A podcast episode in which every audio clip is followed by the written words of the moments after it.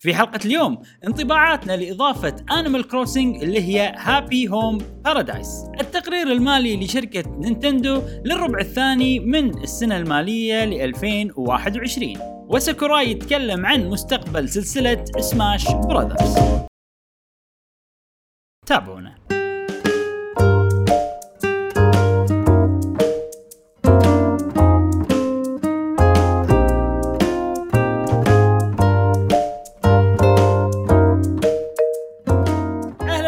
حياكم الله معانا في حلقة جديدة من بودكاست قهوة وجيمر، معاكم إبراهيم وجاسم ومشعل، وفي كل حلقة إن شاء الله نوافيكم بآخر أخبار وتقارير وألعاب الفيديو جيمز حق الناس اللي يحبون الفيديو جيمز نفسكم أنتوا يا أصدقاء قهوة وجيمر الأعزاء. في كل حلقة نشوف مستجدات وأخبار الألعاب في عالم الألعاب، وبخصوص يعني اللي يحبون الألعاب مثلكم أنتوا. وفي لازم نرجع وخلص ونعيد. اليوم حلقتنا جميلة فيها أخبار عديدة لنينتندو، فحماسي أنا مليون. الحلقة هذه ما تصير إلا 4 مرات بالسنة يا أيها الأصدقاء. ذكركم روابطنا موجودة في وصف هذه الحلقة، تويترات وتشات وكل شيء، تشرفونا في كل مكان. إبراهيم شنو عندنا اليوم؟ الحلقة هذه من الحلقات الوب، عرفت هذه الحلقات اللي كذي هذه نفسهم اللي يصير فيهم شنو التقرير المالي لشركة نينتندو، وفي عندنا مصطلح جديد نبي نعتمده صراحة، كتبته بتويتر والناس استانسوا عليه، هو شنو نينتندو فاينانشلز، صح؟ احنا نخليه نينانشلز باختصار، نينانشلز. اليوم بنتكلم عن ايوه حلقه نينانشليه بالضبط. بس طبعا قبل كل هذا لازم نبلش بالالعاب اللي لعبناها خلال اسبوع مع صديقنا جاسم. اوكي، انا هذا الاسبوع او الاسبوع اللي فات لعبت 3 ألعاب. اوه رقم قياسي جاسم، حطمت الارقام الاولمبيه ان شاء الله. صحيح. نعم، نبلش بأقل لعبة لعبتها. أوكي. اللي هي بيكمن بلوم. أنا ما نزلتها لما الحين. أنا بعد لعبتها. شوف أنا ستور مالي كويتي حلو. أول ما سووا الإعلان قالوا إنه بالستور أظن الياباني وأيضا الأمريكي. الياباني آخر واحد كان. صدق؟ إيه. بس لأنه نزل. عند الناس وانا ما قدرت انزلها. فما قدرت انزلها الا يوم الخميس هني نزلت. الخميس هذا اللي فات يعني. اي هذا بالستور الكويتي نزل تقريبا يوم الخميس. فقدرت انزلها وعرفت شنو فكرة اللعبة نوعا ما. شنو فكرة؟ انا مو فاهم. حلو، انك عندك سيدز، تلقى شغلات بالارض تاخذهم تزرعهم، بذور، بعدين تعطي بذور، بعدين تعطيهم البيكمنات على اساس يتطورون، يصير براسهم شي ورده بس ويبون شغلات. شفت الكوب الاحمر داخل المشي بالموضوع، المشي مثل بوكيمون جو، انك تمشي وتستكشف العالم والمحيط اللي حولك. يعني انت الحين بالكويت راح تكتشف شغلات مو موجوده مثلا خلينا نقول بالسعودية، مثلا منطقة معينة بالسعودية أو محافظة معينة بالسعودية راح تلقى هناك شغلات نادرة، شغلات، فنفس الفكرة هي. بس في شيء يمكن ما حبيته، في شيء أنا ما حبيته، اللي هي أول شيء بالتوتوريال قاعد يقول لي امش 4 خطوات أو عفوا 10 خطوات على أساس البذرة تكبر أو السيدز أو البذور اللي حطيتها تطلع، وبناء عليه تطلع البيكمن.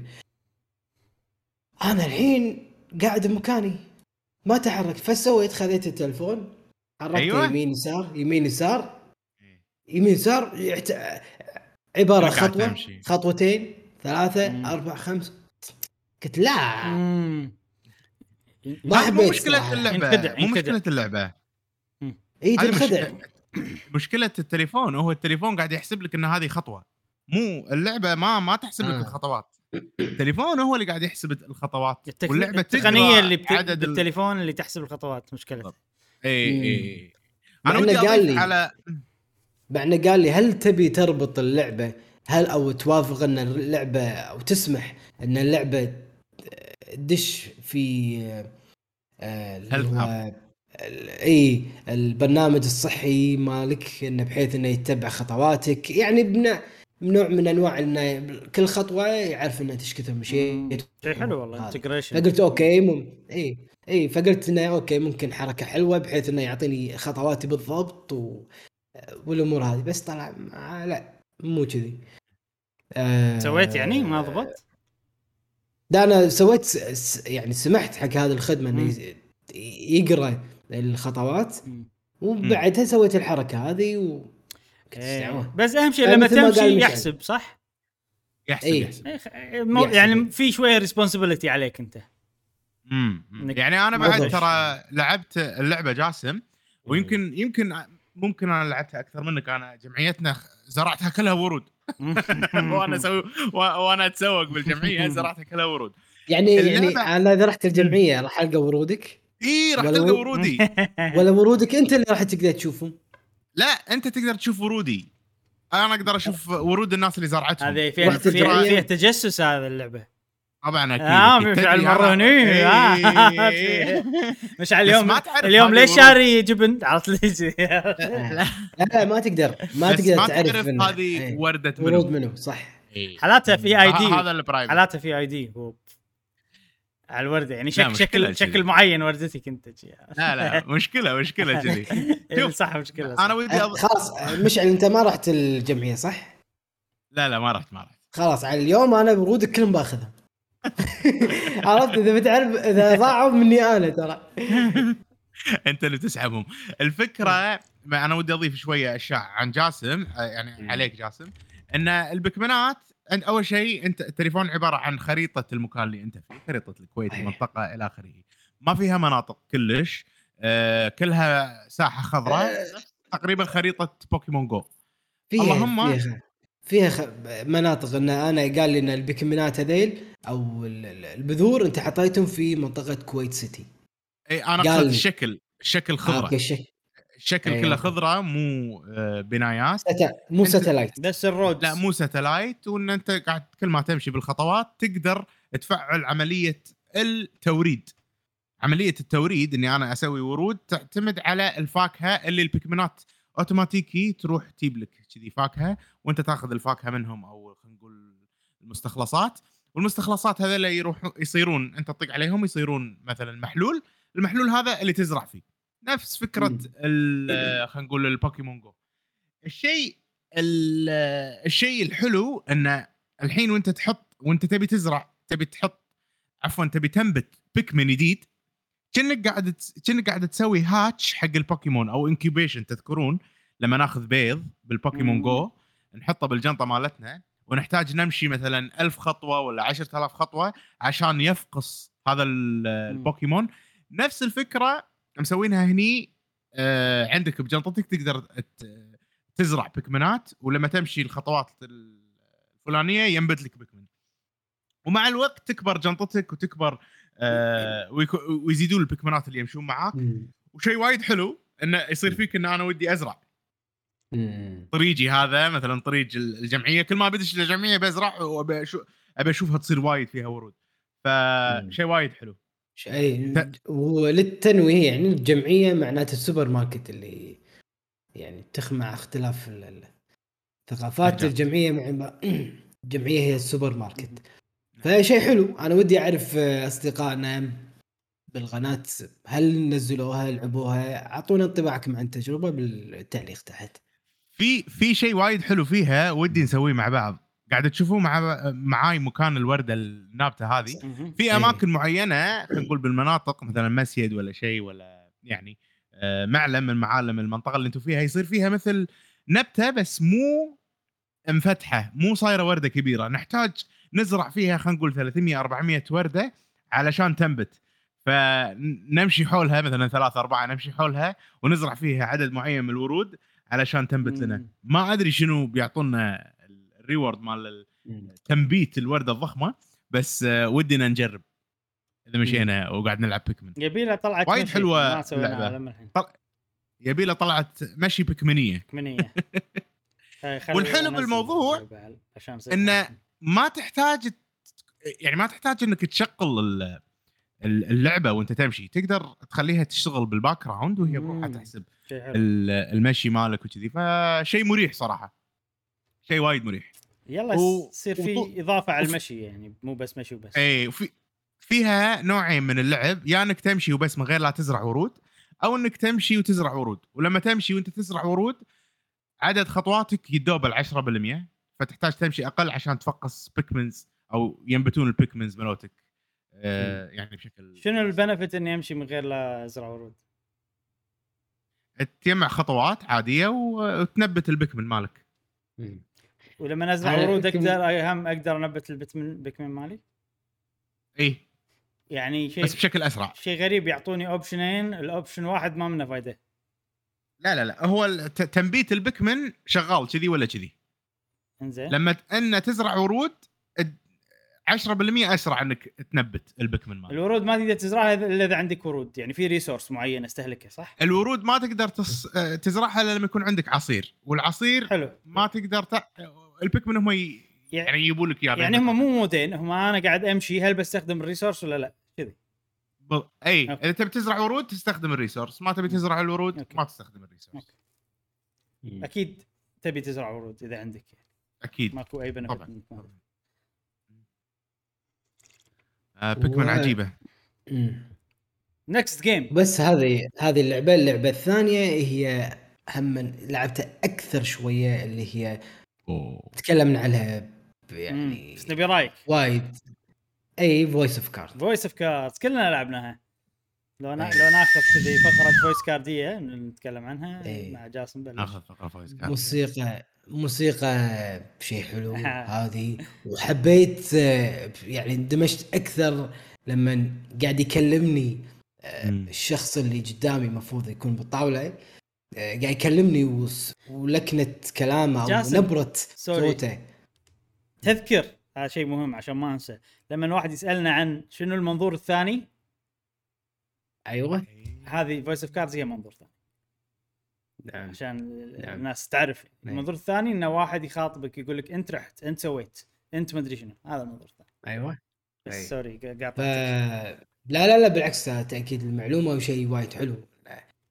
نشوف انا يعني ودي يكثرون من هذا النوع من الالعاب، يعني حسيت بانتماء نوعا ما، مو انتماء، حسيت فعلا قاعد يكلمني انا. أيه. انا حالات تكون سلسله فويس اوكي اي هاو يو نيد ذس تراجر مثلا، عرفت؟ فقاعد يكلمني يعني، عرفت؟ اقول اي ابي مثلا هو يختار ما يسمعك، ترى ما يسمعك اي بس أنا لا في خيارات اني اختار في شغلات. اي فحبيت النظام هذا، وحبيت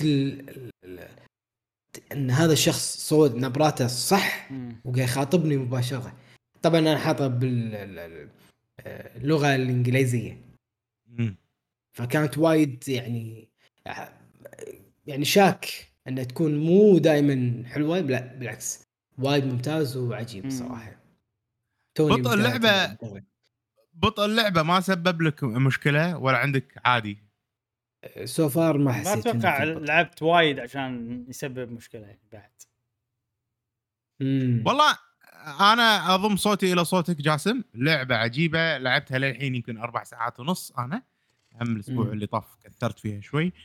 سالفه الممثل الصوتي نفس ما قال جاسم، يحسسك بالاشياء وايد، وتمثيله وايد زين. في شيء خلينا نقول اللي بضيفه ما قلته المره اللي طافت، ان اللعبه صدق تشغل عندك الايماجينيشن، تشغل عندك الخيال، لانه هو مجرد قاعد يحط لك يعني كرت ويشرح لك الوضع.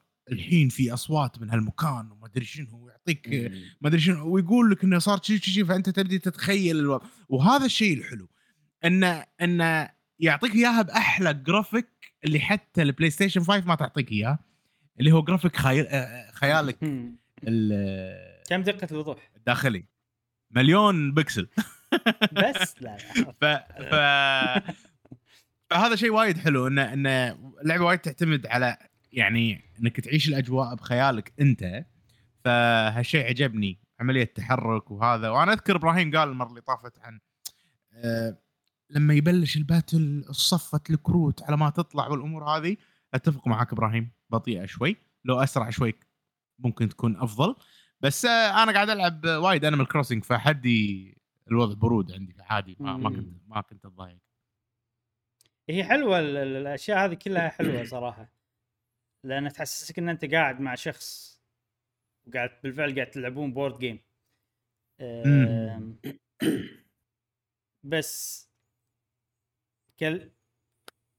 شنو انا الحين في شغله كل شيء قلتها الاسبوع اللي طاف عجيب، اللعبه ستيل عجيبه، القصه لما هي عجيبه، طريقه الكروت ستيل عجيبه. ابيهم يسوونها سلسله، ابي اشوف فويس اوف كارز مو دراجون ايلاند رور شيء ثاني، شيء عرفت يكملون يعني. بس اللعبه يبي لها تحسينات بشيء واحد بس بالنسبه لي انا، النظام القتال. نظام القتال بعد سهله، مو بس سهله يعني، شوف سهل زائد بطيء، هذا ميكس كلش مو حلو يعني. شوف انا من وصلت 10 ساعات، انا الحين صار لي 13 ساعه لاعب اللعبه. من وصلت 10 ساعات، من بعد ال10 ساعات صار نظام القتال ثقيل حيل، لدرجه انه يضيق خلقي لما يصير باتل وراندوم بعد، عرفت تعرف لا باتل كذي يعني. من بعد ال10 ساعات يحوشني هالشيء. لو الوضع مثلا يعني اذا بتلعبها فتره طويله راح ياثر عليك الموضوع هذا، اتوقع بعد ال10 ساعات. ما ادري عن الناس، انا بالنسبه لي بعد ال10 ساعات بس يعني. لو العبها كل يوم شوي الوضع عادي. تعرف النظام اللي ابلش انا وايد اقول هالشيء، ابلش عشان الجيم بلاي واكمل للنهايه عشان القصه. انا الحين هذا اللي قاعد يصير معي، الجيم بلاي خلاص شبعت منه، النظام القتال مو عميق كفايه بحيث انه يشيل يعني حد يشيل 10 ساعات. انا بالنسبه لي الباجي انت اوتو بايلوت سهل، ما قاعد تخسر، صار عندك خبره، تعرف الحركات اللي تستخدمها، ماكو اي ريسك بالموضوع. زائد انه كل شيء بطيء على ما الكروت تتحرك وتسوي سوالفها اللي انت شفتها مليون مره من كثر الباتلات اللي سويتها. فللاسف شوف سالفه انك تمشي بالعالم والكروت تطلع الايفنتات اللي تصير، هذا لما الحين عجيب، لما الحين مناسب بالنسبه لي الاستكشاف. بس الباتل النقطه الوحيده السلبيه بعد 10 ساعات. اول 10 ساعات كان حلو، فابيهم يطورون هالموضوع ويكملون بسلسله صراحه عجيبه، يسرعون عمليه الدخول وخروج. لا ابي باتل اعمق، تسريع هذا شيء نبي على كل اللعبه كاوبشن كواتيفر، هذا شيء راح يخدم وايد ناس يعني، ويخدم اللي مثلا لعبها وايد يبي يسرع مثلا. انا احب البطء، خصوصا البطء حلو، خصوصا الراندوم، خصوصا الراندوم باتلز. ما عندي مشكله بالراندوم، ما عندي مشكله. لا ما عندي مشكله بالراندوم يعني، اذا راندوم باتل سرع لي عمليه دخول وخروج. صح، لان انت تمشي والفريكونسي مفروض انه زين، بس تحسه وايد لان الباتل الواحد ثقيل، فما تبي يصير لك وايد. انا اللي قاعد يصير معاي ادش راندوم باتل الحين، اطق طقه واحده يموت عدو، طقه ثانيه من اللي عندي يموت العدو، امشي. شو الفائده اني داش باتل؟ هذا اللي قاعد يصير، فشوي مزعج يعني. نفس شادو فيرس ابراهيم انت تبيها كذي؟ لو نظام الباتل مالها نفس شادو فيرس؟ لا عجيب. أيوة. يعني نظام باتل مال هذا مو عميق كلش، بسيط جدا، في سوالف بس السوالف اللي فيه ما بيسك حيل، ما ادري حيل بسيطه يعني. عندك حركات تنقي بين الحركات، في ديبافات، الديبافات يعتمدون على الشانس، على النيردز كثر يطلع لك بالدايس. بس تعرف اللي اوكي اسوي ديباف ولا اطق، هذا مو مينينجفول تشويس وايد، كلهم بيسوون تقريبا نفس الغرض بالنهايه شي، عرفت شلون؟ وماكو خطر علي، فالعمق مو موجود لان السيستمات ما لها تقريبا فايده، لان انت تقدر تستخدم وان استراتيجي وتنفع معك، او الاذر او استراتيجي ثانيه تنفع معك. ممكن واحده شوي اسرع بس نتكلم عن شيء بسيط في سوالف، بس يعني مو ما تشيل باتلات وايد وايد وايد وايد وايد، غير ان موضوع الجواهر ريسورس يجيك على طول، وماكو تعرف يعني ما شلون، ماكو التنشن مال مثلا خلينا نقول بيرسونا ان انت قاعد تستهلك ريسورسز ولازم مثلا تخش بين كل باتل وباتل، فاهم قصدي؟ يعني بيرسونا الباتل مو صعب وايد اذا انت تعرف الويكنس مال اللي ضدك، بس الفكره مثلا ان انا شلون بالدنجن هذا اوصل اكثر شيء من غير لا استهلك الماجيك اللي عندي ولا الميترات اللي عندي. اي فانت تفكيرك يصير هني ماكو هالاكسترا ثينك، عرفت؟ كل شيء رينيوبل سهالات يعني، عرفت؟ والايتمات بالهبل، كل الايتمات كلها فل عندي، قاعد اقط شيء لهالدرجه. يمكن لو يصعبونها تصير احسن، بس انا احس تصعيبه بس مو كفايه، تصعيب وشويه سيستم شيء حلو بالبات اللي يضيفونه يعني. اقول لك شيء ابراهيم، الحين 4 ساعات، تخيل 4 ساعات هذه ما استخدمت ولا ايتم ولا أنا. غير تورتش دشيت كهف ظلمه واستخدم تورتش بس ما احتاج استخدم ايتم، ما احتاج اسوي. انا عادي باللعبه كلها استخدمت ايتم 2 أو 3 مرات او ومع ذلك اللعبه حلوه ترى، شيء غريب شويه لان ليش الاشياء الثانيه لما الحين تشيلها اي لا، بس الاشياء الثانيه لما تصير يعني تفقد شويه لمعتها. اللي يظل متالق باللعبه بالنسبه لي يعني الكروت حلو بس تتعود عليه، بس يظل يونيك شويه، عرفت يعني في شويه لمعه شي حلوه. اللي يظل المشيه لما الكروت تتبطل حلوه. اي هذا الاستكشاف، انا اسميه هذا الاستكشاف وايد حلو، القصه وايد حلوه، طريقه القاء القصه وايد حلوه. انا عندي الالستريشنز رسمات شخصيات وايد حلوه من بدايه اللعبه لنهايتها، وانا مبحلق عيني وعجيب شلون رسمه رسمات وايد عجبتني. بس انا ترى العيب الوحيد بعد 10 ساعات الباتل يصير مو ممتع وثقيل، حتى البوسز تبي تخلص منه بسرعه، حتى البوسز ماكو بوسز يعني، البوسز ما احسهم بوسز، ما بريت احد حسيت انه او بوس جي، عرفت؟ ما صارت معي صراحه، يصير شيء روتيني يعني.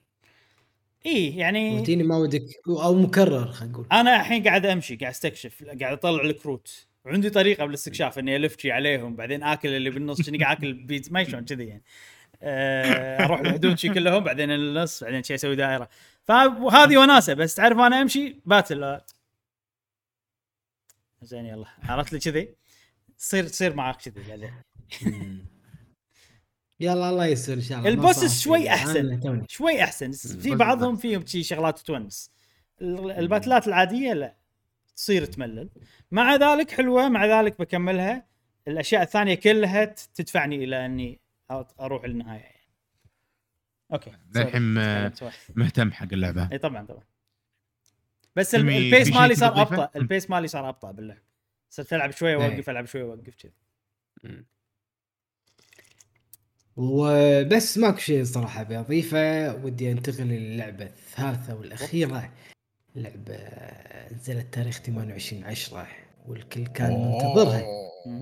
نعم يحبها ولا ما يحبها كان منتظرها، هي Age of Empire 4. عدل نزلت تاريخ 28 أكتوبر، واللعبة جميلة، استراتيجي اكشن استراتيجي، خلينا نقول اللي يحب هذه النوع او هذه الحقبه. مش اتفضل قول. انا نبرتك كانت يعني مؤثره، لعبه جميله بحب يعني، عرفت؟ نعم بطاقه قسما بالله قاعد العبها وانا مستانس حيل شوف الثالثه، الجزء الثالث اللي قبل نزلتها ولعبتها، بس ما اتذكر اني لعبت كامبين، دشيت سكرمش على طول او الالعاب ما ذكر اني لعبت الكامبين، ما ادري اذا اصلا فيها ولا، بس اتوقع مبالغ فيها. هذه وايد حبيت الرسومات، ما حسيت ان فيها مشاكل، سموث، سهوله اللعب، يعلمونك خلينا نقول يعطونك التبس اللي هم مثلا يقول لك اذا بتاخذ رومات اللي هم الارشرز، هذيل زينين ضد الحصن. الحصن مثلا. فيعني يعطيك شيء تبس بسيطة، يبلش شوي شوي حبة حبة، ما يعقدك، ما يعطيك كل شيء مرة واحدة. كل ستيج أو كل مرحلة لها سنة معينة. مثلا سنة 1066 كان الملك هنري الثاني وهو ذبح أخوه، يعني يعطيك تاريخ، يعطيك قصة حقبة. مثلا سنة بعدها ب10 سنين 20 سنة صارت كذي، وهذا راح بينتقم منه مثلا وسوى 1 2 3 يعني.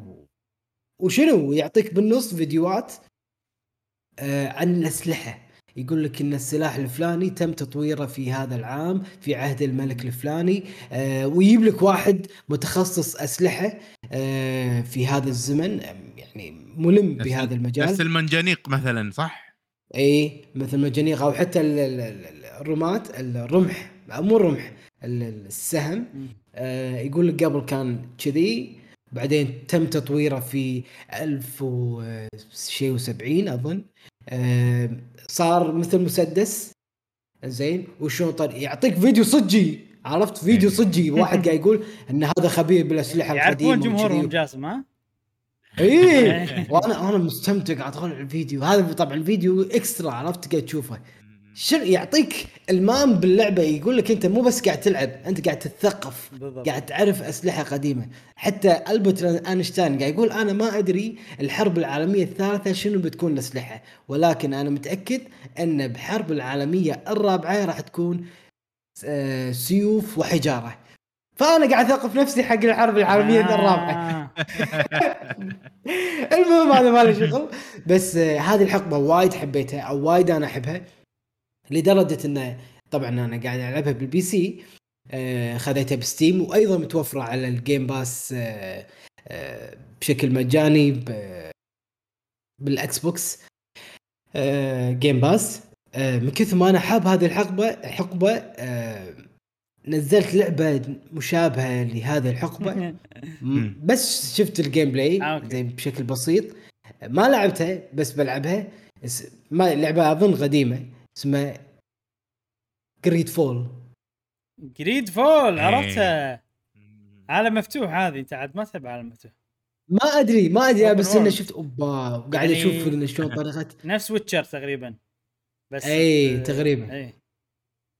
وقلت الله يلا شوف انا كونسول، انا هذه يعني عليك ساعات يصير ودي شيء العبها، شفتها كذا مره بس اقول لا لأن هي يعني لعبة مو تريبل اي بس اوبن وورلد، ففيها شوية يعني تحسها مو بالجودة اللي متعودين عليها من أقوى الألعاب مالت عالم مفتوح، بس وايد يمدحون الجيم بلاي مالها صدق. عطنا نزلتها وقلت بجرب. ايه موجودة على الجيم باس لعبة، صح؟ ايوه موجودة. لعبة وايد حلوة، ايج اوف امباير 4، وايد حبيتها، وايد تعلقت فيها، وايد تعمقت. طبعا انا مو لاني احب السلسله، انا ترى ايج اوف امباير 3 ما تعلقت فيها مثل هذه. شوف انه يقول لك ان ترى هذا السور لما الحين موجود في عالمنا الان، يعني شوف الحين المدينه تمسعي لو ترجع شويه بسيطه تلقى باصات. اي يقول لك ترى هذه سور لما الحين موجود زين، ولكن قبل كان كذي، تاريخيا كان كذي. يعني يعطيك فكرة ويعطيك قصة، يعطيك حبكة جميلة بسرد القصة، ويعطيك إفادة وايد قوية عن طريق الأسلحة، عن طريقة شنو الآرمر، الدروع اللي كانوا يستخدمونها، منو طورها، بأي عهد، أي ملك، بالسنة. لا شيء حلو، شيء وايد حلو، يعني شيء وايد حلو. يعني إذا بتقرأ كتاب تاريخي، أنا أقول لك إذا بتلعب تقدر تلعب Age of Empire وتتثقف وتتعلم. أتمنى أن كل المعلومات صح 100%، من لأنه جايبين ناس متخصصين بأسلحة معينة، في يعني ناس متخصصين، يقول هذا يعني مو بس دارس، أيضا يعرف شلون يستخدمها وقاعد يستخدمها. يقول هذا كانوا يستخدمون بهذه الطريقة. صدق إن السهم تطور، صار مثل مسدس ولازم تسحب، تحطه بالأرض وتسحبه شيء، صدق انه يطول. فتفاديا اللي يصير اي يعني كاونتر اتاك واحد يطقك، انك لازم تحمي نفسك، فلازم فسووا شيلد او درع انه ينحط بالارض عشان انت لما تنزل وتعدل السهم اللي هذا يحميك زين. ويقول لك فوق بالبرج فوق سووا خاصيه جديده انه مثل شفت زلدة شلون شيء مثلث اي بلا اي يقول لك شلون كذي مثلث زين زلدة يقول لك هذا كان المثلث يحطونه فوق او اعلى بكل برج زين او السور نفسه. يقول لك هذا مستخدم عشان اي واحد يقرب من السور ولا البوابه الارتشز او السهام يوقفون هني ويطقون شيء بميلان 80 درجه او 60 درجه او 45 درجه. فاي واحد يقرب يطقون شيء بشكل مباشر. فيقول فهذا التصميم كان بشكل مثلث لهذا الغرض مو مربع انه يكون انت تبين له مثلث انه يحجب الرؤيه من العدو وانت تقدر تطقه اذا اي واحد قرب. شيء وايد عجيب. قاعد تمدح التاريخ جاسم مو اللعبه. التاريخ انا اللعبه قاعد تعطيك هذا التاريخ فانا قاعد العب صح. انا قاعد اقدم لك التاريخ بطريقه ممتعه. اي وانا قاعد العب واسوي الرومات هذيل قاعد اسويهم وانا اوكي ابي اسوي 1 2 3 اللي قاعد يصير اي فانا بسوي 1 2 3 عشان اطورهم عشان استخدم هذا السهم المطور واحطهم بالبرج اللي انا بسوي البرج بحطهم بالبرج. لا وتقدر تسوي منجنيقين عرفت اظن اليونان اللي لما سوى حصان شفت لما سوى حصان نفس الفكره اي طلعت اي تروي تسوي بس ما تسوي حصان يعني على محي ما وصلت اذا في حصان ولا بس تسوي مثل مجسم خشبي طويل زين عشان يشقحون التور ولا انه يتبي كسره او انه يشيل حجم اكثر وكل واحد له ميزه. فعرفت انه اسوي اكثر من واحد واهجم وغير لاعبيني او جيوشي واوديهم واخليهم هذول بالنص تشب الله اكشن شيء وايد قوي. لعبه وايد حلوه اتمنى اللي يحب العاب الاستراتيجي يستمتعون فيها مثل ما انا مستمتع فيها. واتوقع اللي عرفه من اصدقائنا ابو سعيد والعيباني بعد العيباني لعبه صح نفس نظامي صح. اتمنى اثنيناتهم مستمتعين بقدر استمتاعي لهذه اللعبه واشوف ودي اشوف تعليقهم تحت بالكومنت. ودي ابيك اسمع رايكم او بتويتر كيفكم بس اهم شيء بشوف رايكم صراحه باللعبه وايد من اللي قاعد اشوفه واللي قاعد اسمعه من صديقي جاسم مشكله شيء وايد يحمس شيء وايد حلو ان احنا نشوف التاريخ ونلعب فيه بطريقه صحيح. حلوه وشيء حلو ان مسويين ميكس بافلام مصوره حقيقيا وحاطين لك رسمات جرافيكيه ان الاعداء كانوا يمشون او خلينا نقول الجنود يمشون بهالاماكن في بريطانيا وغيره شيء عجيب صراحه. مستمتع لك يا صديقي جاسم اول مره اشوفك صدق مستانس ومبسوط على اللعبه هذه يدل صدق انك تحبها. سكت على فالكيريا شكلها ها شلون سكت على فالكيريا يقول شكلها لا لا لا لا يعني شوف فالكيريا 10 من 10 بالكريا 10 من 10 هذه 9.9 لا لا لا يعني لا انطر يمكن تصير مو حلوة يا أخي حتى لا تستعجل لا هو أبي أشوف يعني تتكلم يعني. عن جزء بالكريا جديدة يعني صدق ودي ينزل حط فيديو كل يوم والفيديو مال بالكريا ونقارن ونعطي تقييم على حسب حماسك بس أوكي إن شاء الله تنزل عاد لعبة جديدة إن شاء الله يا معود. بس في شيء واحد بس انت قلته عجبني حيل ان انت قاعد تشوف فيديو عن ابجريد انت بتاخذه بعدين يحمسك أيوة. على ابجريد ايوه صح عرفت والفيديو صجي وتاريخي ومعلومات صجيه وترو ستوري فشيء أيوة. هذا شيء وايد حلو فيخليك تتحمس حق الابجريد اكثر ويخلي فيه معنى حق الابجريد غير انه والله خليني اقوى عرفت تتعلق بالابجريد صح يعني بالضبط زين. من الحين اوكي اللعبه حلوه كل شيء فيها مدخلها سهل يعني هل واجهتك صعوبه جداً. ولا لا جدا انت قاعد تلعب كامبين الحين يعني القصه كامبين وقاعد يعلمك بالاسلحه وطريقه الجيوش وانواعهم والفيلجرز والسكاوت يعلمك بشكل مبسط خطوه بخطوه ما يعطيك كل شيء مره واحده خطوه بخطوه.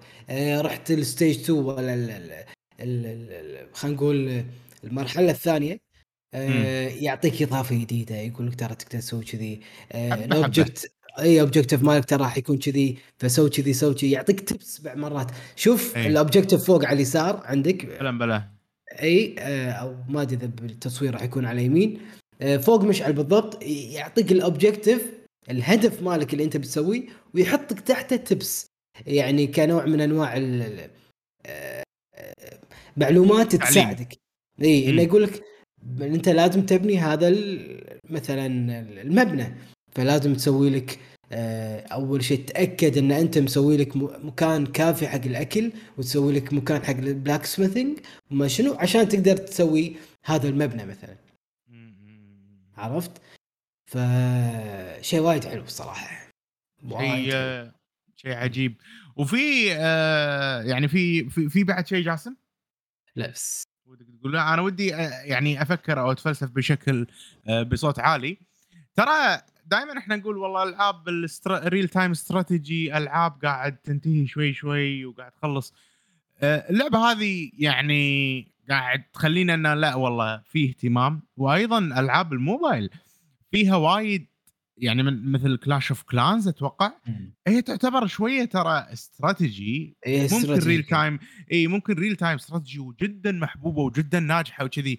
فاتوقع ما راح يعني تموت هذه السلسله الجميله صراحه. بس ايج اوف امباير انا قاعد اشوف ليفل جديد من الاداء، من خلينا نقول الدعم حق الجانرا هذه، مم. فيعطيهم العافيه صراحه المطورين.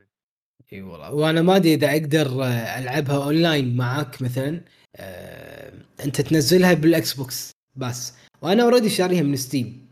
امم يفترض ان لما نلعب اونلاين المفروض ان نقدر المفروض ان نقدر، فهل هذه اي المنصه وهذه المنصه انا ما جربت، بس لا، يفترض الكمبيوتر ان اتوقع عادي إيه بالكمبيوتر، لان اقدر انا اشبك الستيم مالي بمايكروسوفت ستور اوكي إيه. وفي جربت انا مع ناس عندهم سي اوف ثيفز وكذي، كان عادي اوكي اوكي المفروض انه اوكي يصير. المفروض بس تمام. هذه العابك؟ يس اوكي. مشعل عندك بعد شيء العاب؟ ما عندي شيء. انا من الكروسنج بعدين نتكلم انا بكرسك عنها. بعدين. انا بعد ما عندي شيء. مم. بس اكثر لعبه لعبتها الاسبوع هي ايج اوف كلامتي، لان كنت مشغول وهي لعبه الوقت الضايع، وكنت ادش والعب وناسه. يعني تقريبا الحين خلصت كل شيء بالدي ال سي الاول، وبدش على الدي ال سي الثاني. زين لا زين.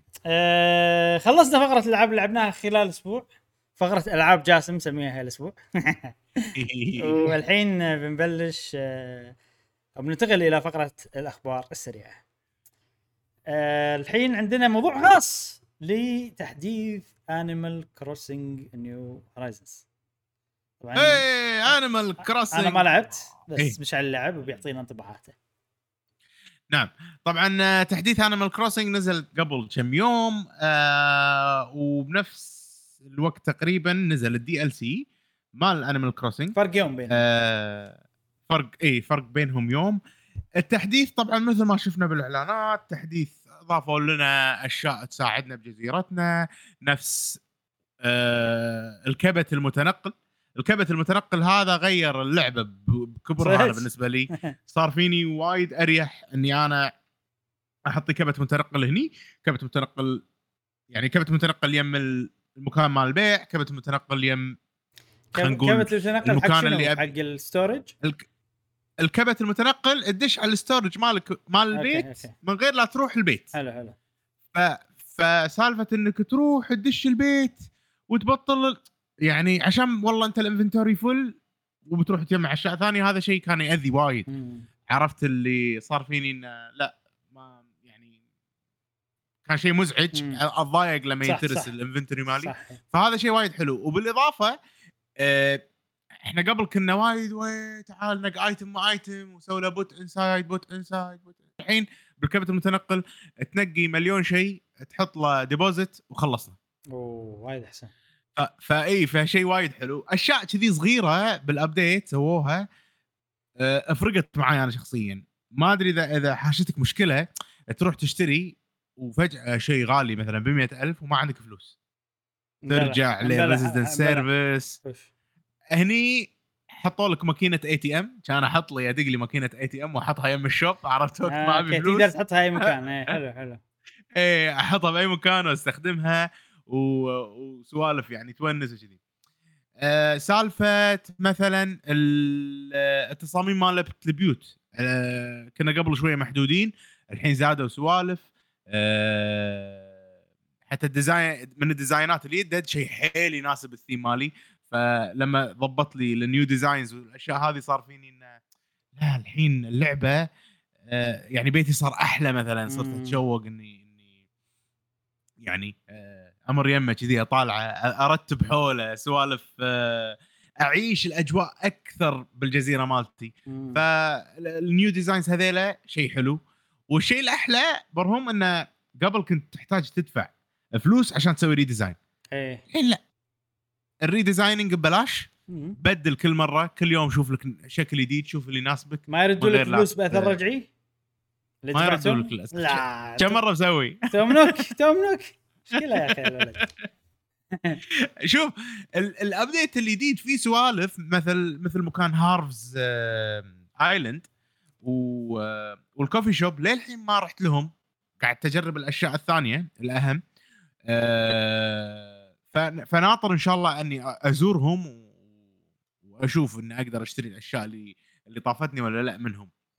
فهذا شيء حلو، يعني قبل كنت انطر اسبوع علشان يجيلك مال اللي يعزك الله يبيع الزوليه مالت الارض، هني لا تقدر تروح لا تشتري منه او يعني شيء كذي. ما رحت للحين، بروح بقرب وقت. وهذا اكبر شيء صار واللي صدق يخليك تعيش الجو اكثر بالجزيره. في فيليجرز انت تحبهم وموطد العلاقه بينهم، يجيلك يزورك بيتكم، يقعد عندك، عرفت عرفت اللي كذي، يسولف معاك، فصار في صديقي هذا سباركس جاي، عرفت اللي كذي، بمشي يقول لي اي انا ما ابي اطول عندك، انت شكلك بتمشي، عرفت اللي كذي سوالف. فشيء حلو، يعني انا قبل ما اسولف وايد مع الفيليجرز وكذي، بس مع هالتحديث يصير فيني لا ودي امينها مع كم واحد وعيش الجو، عرفت، لأنه راح يجيني بيتي. صحيح. لا برتب بيتي، عرفت، بخليه يوايه الفجر فشيء وايد يونس. سوالف مثلا الطبخ الحين ضافوها، ولو ان الموارد شوي ممكن صعب احصلها، بس احصلها راح اجرب اني اطبخ، لاني ما طبخت ولا شيء، بس خذيت لي اكله. تذكر إبراهيم قبل كنا نزور الفيليجرز وهم قاعد مثلا يسوون شيء ويعطونا الوصفه مالتهم الشيء. اي الحين ازور الفيليجر قاعد يطبخ، الاخ يعطيني الوصفه مالت الطبخه، فاشياء كلها كذي صغيره صغيره صغيره تسويه بمكان ثاني. صح، في شغله ثانيه تسويها تبنيها حق الطبخ ولا نفس المكان؟ لازم تبني لك مطبخ، سواء داخلي ولا خارجي، تسوي لك مطبخ والاكل شنو فايدته؟ يعطيك استمنه اللي تشي فيها الشير وكذي يعني، او شكل اوكي يعني كأنك قاعد تاكل فواكه. اي كأنك قاعد تاكل، بدل ما تاكل مثلا فاكهه يعطيك طاقه واحده، ممكن الاكل يعطيك طاقات اكثر. زادوا طبعا حق الناس اللي يحبون يجمعون، زادوا سوالف الستورج، بس غالي يعني، انا زدت زياده واحده 700,000. شكل الموضوع راح يوصل 1,000,000 يعني بالزيادات الثانيه. شيء حلو صراحه. اهم شيء في شيء اسمه اوردنانس. معناتها شنو ابراهيم بالعربي؟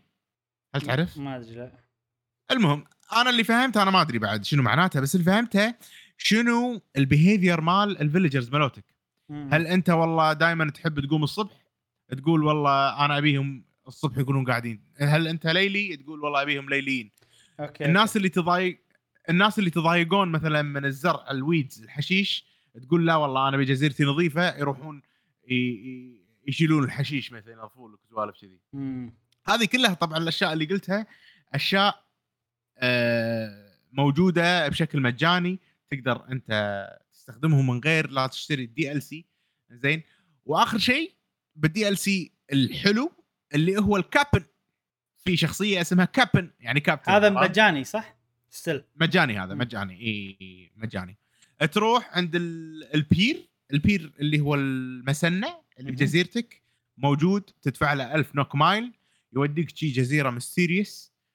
بالجزيرة هذه راح تقدر تحصل اللي هما الفخار، شو اسمهم الفخارات اللي يغنون فراغمنتس، ما شو اسمهم، عرفتهم، جايرويد شيء كذي، جايرويد اي، تحصل جايرويد مثل شي قطع فخار، تحفرهم تاخذهم توديهم جزيرتك، تحطهم بالارض وتصب عليهم ماي، ثاني يوم تطلعهم يطلع لك جايرويد باشكال مختلفه يغنون بروحهم مع الموسيقى، اشكالهم متونس، عرفت، يناقزون كذي، هم مثل برسلانات قاعدين يناقزون كذي. فشيء حلو انك كل يوم تروح جزيره ثانيه تاخذ الجايرويد منها وتزرعهم جزيرتك وتجمع كولكشن، اضافه الى الكولكشنز مالوتك مثل السمك والارت وعزكم الله الحشرات وغيره.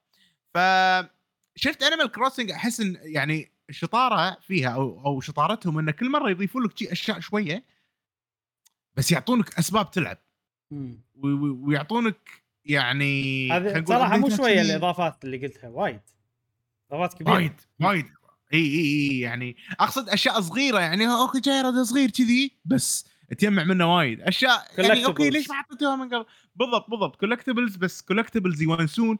انا طول عمري بالالعاب ما احب اجمع السوالف، بس هني فيها يعني في شو اقول لك، في وناسه من تجمع، لما تجمع انت شيء، الشيء هذا قاعد يسوي لك شيء، قاعد يغني لك، قاعد يسوي لك، يعني لما تاخذ سمكه انت قاعد تجمعها، بس مو تجمعها وتحطها عندك خلاص، لا انت قاعد تاخذها تحطها بالميوزيوم، الميوزيوم مال قاعد يكبر، قاعد يصير فيه سمك. فانيمال كروسنج التجميع فيها غالبا باهداف، واهدافها حلوه، ناس لما تجمع الاثاث راح تستخدم الاثاث تحطه مثلا بالبيت او تحطه برا او تحطه، فنوع التجميع مع الانيمال كروسنج يا اخي نوع عجيب ويونس. واللي اقوى من الكابن يا اخي وهو غني عجيب ضحك اغنيه، كابن اوكي، كابن لما ياخذك بالطراد يقعد يغني لك، عرفت، لا تشوف الليركس مال الاغاني، مره كذي ايجابي، واذا مثلا صار مطر لا يضيق خلقك، المطر راح يخليك بالبيت ما تمشي، وراح تاكل وراح تمتن، بس لا تخاف باكر راح يصير يوم احسن، عرفت اللي كذي. ففي نكت بعض المرات كذي من هالناحيه، يونس، هو صوتها شيء مليق، بس في طابع، بس حبيبي وكاهي حلو حبيبي. وما يعني مكمل انا بانيمال كروسنج، بكتشف الدي ال سي اكثر، ما مداني صراحه اخلص او اشوف كل المحتوى صدقنا اشياء شويه صغار بس اشياء وايد، عرفت، وقاعد يعطيني دافع اني اكمل، اسوي ديزاين اكثر حق جزيرتي. والشيء اللي بقوله الحين اللي هو الدي ال سي اللي هو هابي هوم بارادايس. مثل ما شفنا بالإعلانات مالتهم إن تروح حق المطار، يكلمونك المطار، والمطار هذا يوديك، خلينا نقول جزيرة ثانية. الجزيرة هذه فيها شغلك اللي هو الشغل إنك تصير أنت ديزاينر. فكرتها أنا ودي أطلع فيديو حق الهابي هوم بارادايس. إبراهيم طلع أساس إنه موجود بالفيديو اللي تم ساعة آخر شيء اللي كنت حاطه. لا أوكي، اللي هو هذا، عفوا، هابي هوم بارادايس فكرته إن إحنا نروح جزيرة نشتغل فيها، يعطونا فلوس لما نخلص الشغل، الفلوس هذه نشتري منها آيتمات بس تنباع بهالجزيرة، وعقب ما تشتريهم تقدر تشتريهم بالكتالوج مالك. زين، ما أقدر أطلع فلوس بشكل عام من الشغل هذا؟ تطلع فلوس مبلى شلون؟ تشتري الايتمات وترد تبيعهم، بس يعني انا بشيء يطلع لي فلوس ويغنيني عن والله بيع فجل، يغنيني عن سوالف اللي والله، عرفت، ابي يسهلون الفلوس باللعبه.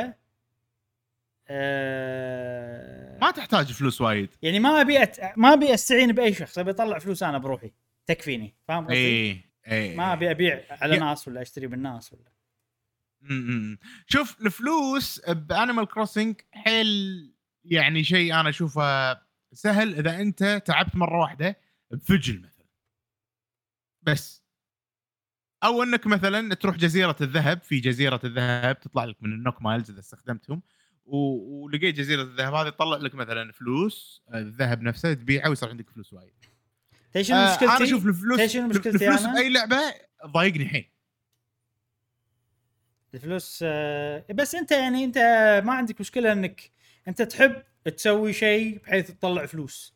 يعني مثلا من اكثر الاشياء الممله بالنسبه لي مونستر هانتر الرن مالت الفلوس، اي مو وناسه عندي. فهمت قصدي؟ ابي الشيء الفن اللي انا قاعد اسويه يعطيني فلوس بنفس الوقت، كفايه يعني. ما عندي مشكله اسوي شيء الفن اكثر وياخذ وقت اكثر بس اطلع منه فلوس، بدال لا اسوي شيء المو فن اللي بياخذ مني شويه. فانا بهالشيء موجود بأنوال الكروسنج، عشان شيء قاعد اسالك عن هابي هوم ديزاين. هابي هوم بارادايز، هابي هوم بارادايز ما يطلع لك فلوس كافيه انك يعني اوكي تعيش، خلينا نقول. وبعدين الفلوس انت ما تحتاج فلوس وايد وايد وايد، الملايين. انا بدي ابلش من الصفر مشان انا اقول لك شوف بتبلش الريسورسز كلها. الديسكورد موجودين الجماعه بقهوه جيمر، وعندك اكبر ما بيستعين بيع. اي اذا ما تبي تستعين بيع حد ممكن شويه تتعب من ناحيه الفلوس يعني للاسف الشديد. يعني إيه. هو هي لعبه كوميونتي، شيء حلو ان انت اوكي لازم تستعين بناس وكذي عشان بس تعرف اللي انا قاعد اتخيل ان الكروسنج معاي بورتبل العبها كل يوم شويه. عرفت؟ ف ودي انه خلاص كل شيء يسويه هني واقدر اتقدم بشكل سريع من غير لا اضطر اني والله ابيع حق فلان ولا اخذ من فلان شغلات ولا اي. فهمت قصدي؟ ابي كذي انا شيء كل شيء كونتينت وشيء الفن يطلع الفلوس وكذا. في طريقه ابراهيم كنت انت وانا نسويها بدايتنا بانيمال كروسنج، ان احنا نشوف الهوت ايتم اوف ذا داي ونصنع منه مليون ايه ونبيعه. فهل هذا فن بالنسبه لك؟ لا طبعا مو فن اكيد. اوكي على قولتهم الحين ما عندنا اوبشنز، خلصنا الاشياء الفن اللي تطلع فلوس مو فن بالنسبه لك. لازم انا اكون نوعي، واتوقع اغلب اللي يلعبون المكاسب هذه نوعيتهم. تطلع الفلوس هو فن حد ذاته، سالفه اني انا قاعد اطلع فلوس هذه تونس ان انا طلعت فلوس. انا مشكلتي لا مو هذا الشيء اللي عشان كذا يمكن العاب نفس ماينكرافت ما تصلح لي، ما ادري. في شغله في موقع اذا تذكرها، الدودو كود اللي الناس عندهم الترنب وايد عالي. انا مضطر اني اسويها مره شيء كذي، يعني مضطر اني اسوي ليش نفس بمونستر هانتر اسوي الرن سهل، هو حيل سهل الرن ويطلع فلوس وايد فاسويه، بس انه مو وناسه يعني ما ودي اسويه، ودي العب المين كونتنت. عشان كذي مثلا عندي الحين مثلا ايج اوف كلامتي ممتازه حيل، لانه ما له داعي وانا قاعد العب قاعد اطلع فلوس واستهلكها والعب واطلع فلوس واستهلكها وحلو. المهم مو هذا موضوعنا، بس ان انا كان ودي هابي هوم بارادايز يطلع الفلوس، بس للاسف على كلامك انه ما يطلع. ممكن بالمستقبل انه يطلع فلوس او يعني شيء انا ما اعرفه يطلع لي فلوس انا ما ادري عنه. ممكن طبعا. اول تجربه لي هوم بارادايز انا حيل عايش الدور بانيمال كروسنج ابراهيم. انا قاعد العب انا شخصيتي، انا راح اعيش الدور بعد لو هابي هوم بارادايز بالذات. فحيل عايش الدور. اول ما كلمت الولبر ما ادري منو هذا اللي بالمطار اللي مال دودو ايرلاينز، زين قال لي هذا واركب الطياره، والحين شوف انت شوف الجامعه على اليسار. لحظه وايد احنا فوق افضل، شوف الشاشه عندنا لك فيديو. شفت شلون الفيديوهات اللي تشتغل بالطياره اربط الاحزام والاشياء هذه؟ فشغل لي كذي فيديو مال هابي هوم بارادايز، والفيديو عجيب شي يوريك شي جزر على كاتسينز على اشياء وين رايح الجزيره والموسيقى وهذا. حيل تحمست، عرفت اللي اول ما طبت الطياره ولا واحد مستقبلني، تعال يوديني عند المكان اللي بنستخدم فيه او يعني انا بشتغل فيه. خلاص هذه وظيفتي، انا عايش الدور. كلمتها وخلصت هذا، كان تقول لي روح اصعد فوق بدل هدومك، احنا هني ما نشتغل الا بيونيفورم. عرفت اللي كذي؟ بدلنا شغلنا، بدلنا هدومنا ونزلنا واشتغلنا. ني حق العنصر الأساسي العجيب اللي أنا ما جربته من قبل. أنا ما سويت من اول ما لعبت انيمال كروسنج ديزايننج حق بيت بجديه ولا مره. فبالدي ال سي هذا الشيء العجيب انه معطيك كل الايتمز كل شيء يعطيك اياه، ويلا انت ضبط، يعني انت ضبط المكان او البيت حق الفيزيتر هذا الكلاينت اللي انا قاعد اشتغل له، اقعد يتخيل احنا قاعدين كلنا على الطاوله نتناقش ها شنو ما شنو شنو تبي ما شنو، ويتخيل انا بي كذي هذا اهم شيء عندي والثيم الفلاني اوكي حاضر عرفت يلا امشي وراي نقي له مكان عرفت نقطه بجزيره ورتب له مثلا البيت، رتب له من برا حديقته على الثيم، وكل ما احط له شيء هو يحبه يصفق لي مستانه صارت كذي. فشيء وايد حلو، شيء وايد حلو ان عقب ما اخلص وهذا وني بالنهايه عقب ما تخلص كل شيء. والشيء القوي ان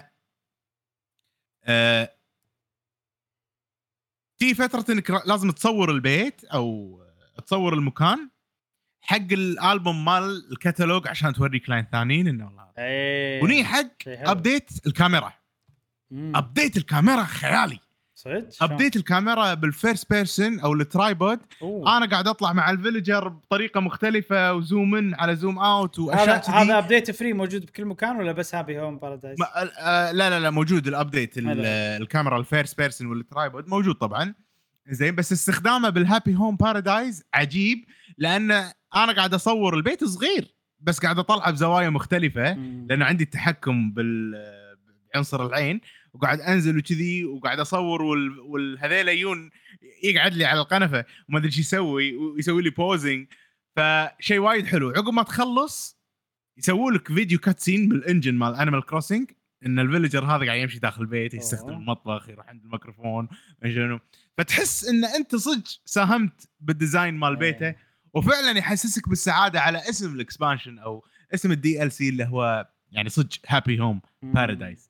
تحمس ودي تحديث العبها تحديث وايد حلو، واحس يسوى انك تلعبها بروحها. خليك من جزيره خل جزيرة انا هذا اللي مفكر فيه اي خل جزيرتك تولي دش العب الدي ال سي.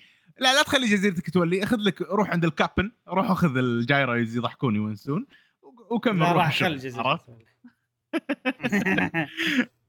لا يعني بلعب كني شاري لعبه جديده اسمها هابي هوم بارادايس، لان ترى بال 3 دي اس كان في طبعا انيمال كروسنج نيو ليف، وفي لعبه ثانيه بروحها اسمها انيمال كروسنج هابي هوم ديزاينر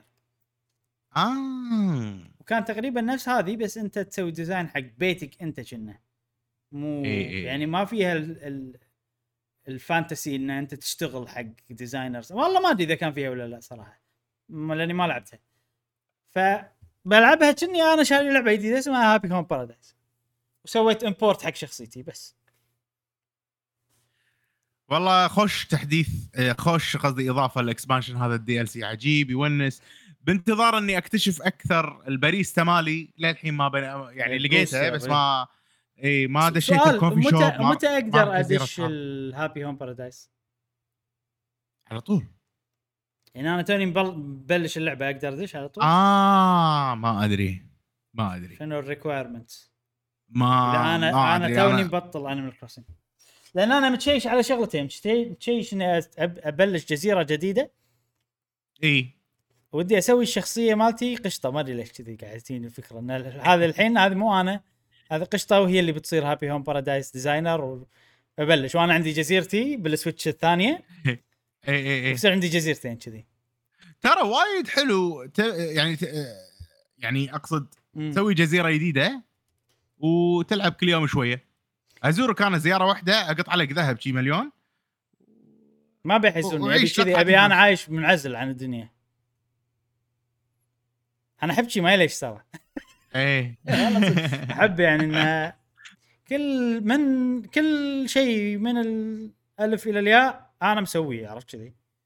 ايه ما تحب ما ادري ايش فيني شيء غريب، شيء مو زين يعني حق الشغل الصجي عرفت. بس بالفيديو جيمز هو اهم شيء المتعه، قاعد تستمتع بالطريقه اللي تناسبك هذا اهم شيء. ما له شغل شلون يعني شنو القيود اللي حاطها ما له شغل، انت قاعد تستمتع هذا اهم شيء ما له شغل.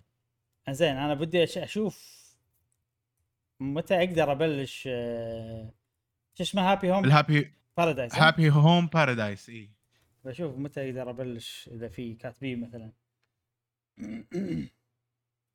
هابي هوم بارادايس من الاكسبانشنات يا جماعه اللي يعني ما اذكر انا شفت اكسبانشن لعبت اكسبانشن تحمست حق اكسبانشن كثر هالاكسبانشن ف جدا كان شيء ممتع بالنسبه لي اني يعني اسوي ديزاينات حق جزر واشياء ممكن ما لازم ابحث يعني بشكل اعمق لان اغلب الناس بلشوا من النص يعني. نعم نعم نعم نعم أوكي. شوف انت جرب ابراهيم وقول لنا الاسبوع الجاي شو يصير معك هل تقدر بس انا ودي هم متحمس حق هابي هوم ديزاينر فما لي خلق انطر اذا وايد طواله اللي بالبدايه عرفت على ما ادش هني صح هي بدايه الجزيره تكون وايد هذره وايد قرقه اذا بتسوي جزيرتك من الاول. هل عندك اسئله استفسارات اشياء ابراهيم عن هابي هوم؟ سالت سؤال اهم سؤال عن الفلوس ايه الاشياء الثانيه ما عندي اسئله ودي ادش انا واشوف بنفسي يعني شنو فيه شنو ما فيه. ما كان في شيء وايد يحتاج فلوس ابراهيم. لا انا بفلوس حق جزيرتي انا ايه ما تحتاج وايد فلوس مو غالي وايد يعني للشارع يعني بالرذم الطبيعي ما كنا محتاجين ان احنا نجمع فلوس. لا بلا محتاجين نجمع فلوس اذا بدفع دين وبزيد الستورج لا تحتاج فلوس.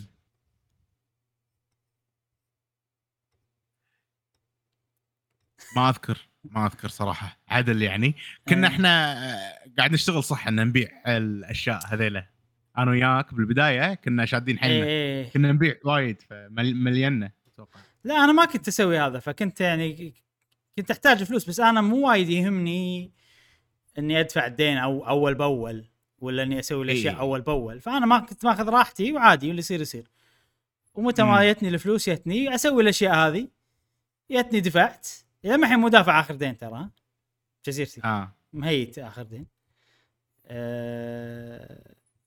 بس يعني اذا انت ما سويت اذا انت اذا انا بلعب طبيعي ما راح اطلع فلوس اذا بلعب باللعب اللي انا ابي العبه ما راح اطلع فلوس هيسوي لك عائق. فهمت قصدي ايه فاهم قصدك. عموما انا ما احتاج اطلع فلوس وايد بالنكست جزيره لاني راح العبها كل يوم شويه انا ما عندي مشكله بالتقدم البطيء. هابي هوم بارادايس موجوده ما تحتاج فلوس هي اللي راح تكون المين. جزيرتي على البسيط بكملها اصلا انا بعيد لاني ابي اعيد البدايات عادي لما اتعمق راح يصير فيني خلاص شبعت عرفت احلى شيء كانت البدايات فيها بالضبط. زين بس هذا كان تحديث انيمال كروسنج ايها الاصدقاء بلعبه اكثر نسوي له ان شاء الله خلينا نجرب تشوفونه او شفتوه ما ادري وبس حلو ننتقل حق شنو ما ادري شنو النكست بس ننتقل حق الفقره اللي جايه والحين عندنا فقره الاخبار السريعه. نعم ماريو 3 دي كولكشن سووا عليها ابديت عرفتها ماريو 3 دي اول ستارز اي اول سووا عليها ابديت انا صار فيني ابديت شنو ضافوا دعم ل يدة النينتندو 64 انت تقدر تلعب ماريو 64 بيدة النينتندو 64 اللي توه شو الفائده اليد اوت اوف ستوك اليد اوت اوف ستوك شيء حلو يعني مو شيء حلو طبعا زين هذا خبر شيء ظريف ها ظريف هذا يستاهل طب اخبار سريع. الحين عندنا خبر يعني كان ممكن يكون خبر كبير بس صراحه ما لي خلق انبش بالموضوع وايد وعندنا وايد اخبار وزحمه فخليته هني حلو متعلق بقضايا نينتندو مع المهكرين الهاكرز. احنا تكلمنا عن الموضوع من قبل اتوقع ايضا كنا باخبار سريعه بس انا نسيت تفاصيل حلو بس يا اخي نينتندو يعني لها علاقه حميمه مع اسم باوزر لان انت عندك باوزر اللي هو ند ماريو هذا واحد صحيح بعدين عندك دوغ باوزر اللي هو رئيس نينتندو في امريكا بعدين عندك جاري باوزر اللي هو المهكر اللي نينتندو قاعد تدور عليه سنين وتبي تقاضيه. اسم باوزر يعني متعلق بشركه بشكل مو طبيعي. المهم القضية هذه صار لها فترة طويلة، أتوقع احنا تكلمنا عن بدايتها من قبل، نسيت صراحة شنو التفاصيل. بس اللي صار الحين توه أن جاري باوزر اعترف بتهمته، أنه هو شنو التهمة مالته؟ طبعا هو وجروب كامل اسمهم اكسكيوتر، كانوا اللي الجهاز السويتش يسوون له موديفاي عشان تلعب عليه ألعاب الرومس هذول، عرفت شلون؟ اللي تعطي جهازك يضبطه، او هم اللي يطورون التكنولوجي اللي تخلي الجهاز، يطورون الشيب اللي تخلي الجهاز يتهكر، يعني هم المصدر مال هذا. والله صراحة يعني القضية هذه تخليك تخاف، يعني ما تيجي صوب نتندو. اول شيء جاري باوزر لازم يدفع 4.5 مليون حق نتندو، زائد 10 سنين بالسجن. اوف اي، وهذا كله بين قوسين العقوبات المخفضة لأنه تعاون معاهم. يعني هو تعاون معاهم بحيث انه يعطيهم معلومات عن وين الاسيتس مالوت، هو اسمه تيم اكسكيوتر، هذول الهاكرز اكيد عندهم سيرفر ولا شيء ولا هذا في السوالف مالت، فهو تعاون معاهم بحيث انه يحصلون هذا المكان هذا، وخفضوا عليه او شالوا منه 9 تهمات مع الاشياء اللي شالينها كلها 4.5 مليون و10 سنين بالسجن. صحيح صدق تخاف انك يعني. نغير قناتنا نخليها شيء ثاني، اكس بوكس تحولها اكس بوكس بس تقريبا هذا الخبر سريع، هذا الاشياء شيء يخرع. الحين شنو يعني السويتش الحين ما يصير لها هاك مثلا؟ بلا، بس منو مطور التكنولوجي انه تقدر تسوي حق السويتش هاك شيء كذي؟ المود تشيب يسمونه، من اللي مسوي مود حق التشيب ويسوي شورت حق مكان بالجويكون وبعدين يقدر يدش ويحمل عليه مثلا والله ما ادري شنو التفاصيل، بس ان هذول يسوون شيء اسمه مود تشيب. ما بحث، ما دشيت، ما شفت شنو مود تشيب، انا خبر هم اللي بيعونه يعني، ما ادري ممكن، ما ادري صراحه. انا ما همني شنو تهمته اكثر من ان نتندو شلون يخرعون بالقضايا. 4 مليون مستقبله راح الريال خلاص صدق. في ايضا موضوع ثاني كان يعني ممكن نخليه موضوع رئيسي بس لزحمه الاخبار، وخلينا نقول لان اللعبه ناطرينها ويعني ما نبي وايد نتعمق فيها، نبي نخش تعمق حق اللعب مالنا اللي هو عرض ألدن رينج. شفنا عرض ألدن رينج وايد ما يكم صراحه، كم دقيقه العرض؟ ربع ساعة اللي من بانداي نامكو كان. أيوة. ربع ساعة أتوقع، مو عرض واحد. أنا شغلت شوية بعدين طفيته. شفت شفته وهو يركب الحصان. شو يصير فيني؟ هذا صوت الحصان؟ إيه لا صوت يا إنسان.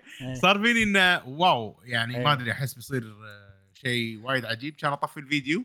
وشخصيا انا بخش تجربه صراحه. أيه. لين تنزل اللعبه اتمنى اني اقدر اسوي نفسك، بس انا نوعي ما اقدر حق الالعاب اللي متحمس لها. فشفت العرض بتمعن صراحه، وكان شيء جبار صدق يعني تخيل سكيرو بس بعالم اكبر واشياء جانبيه اكثر وكهوف وعندك شعله. يعني هذا انا من شفته دش كهف وعنده شعله. طبعا مو هذا العرض اللي احنا قاعد نتكلم عنه، هذا التريلر. طبعا. صار فيني واو. لو تحط العرض احسن، لا تشوفه ما يخالف، بس لو تحط العرض احسن اذا تقدر. صار فيني واو صراحه، لان سولز مع حريه استكشاف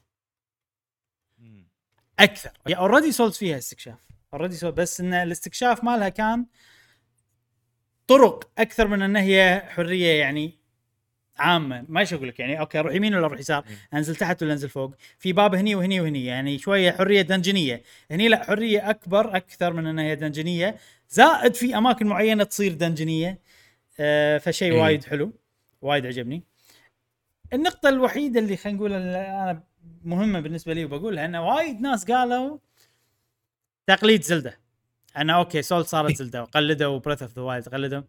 أنا صراحة أشوف إنه ما قلده ولا شيء من بريث أوف ذا وايلد باللعبة هذه. هي تيم سولز مع ميكس استكشافي أكثر يعني. ما زلدة الأشياء اللي ضافتها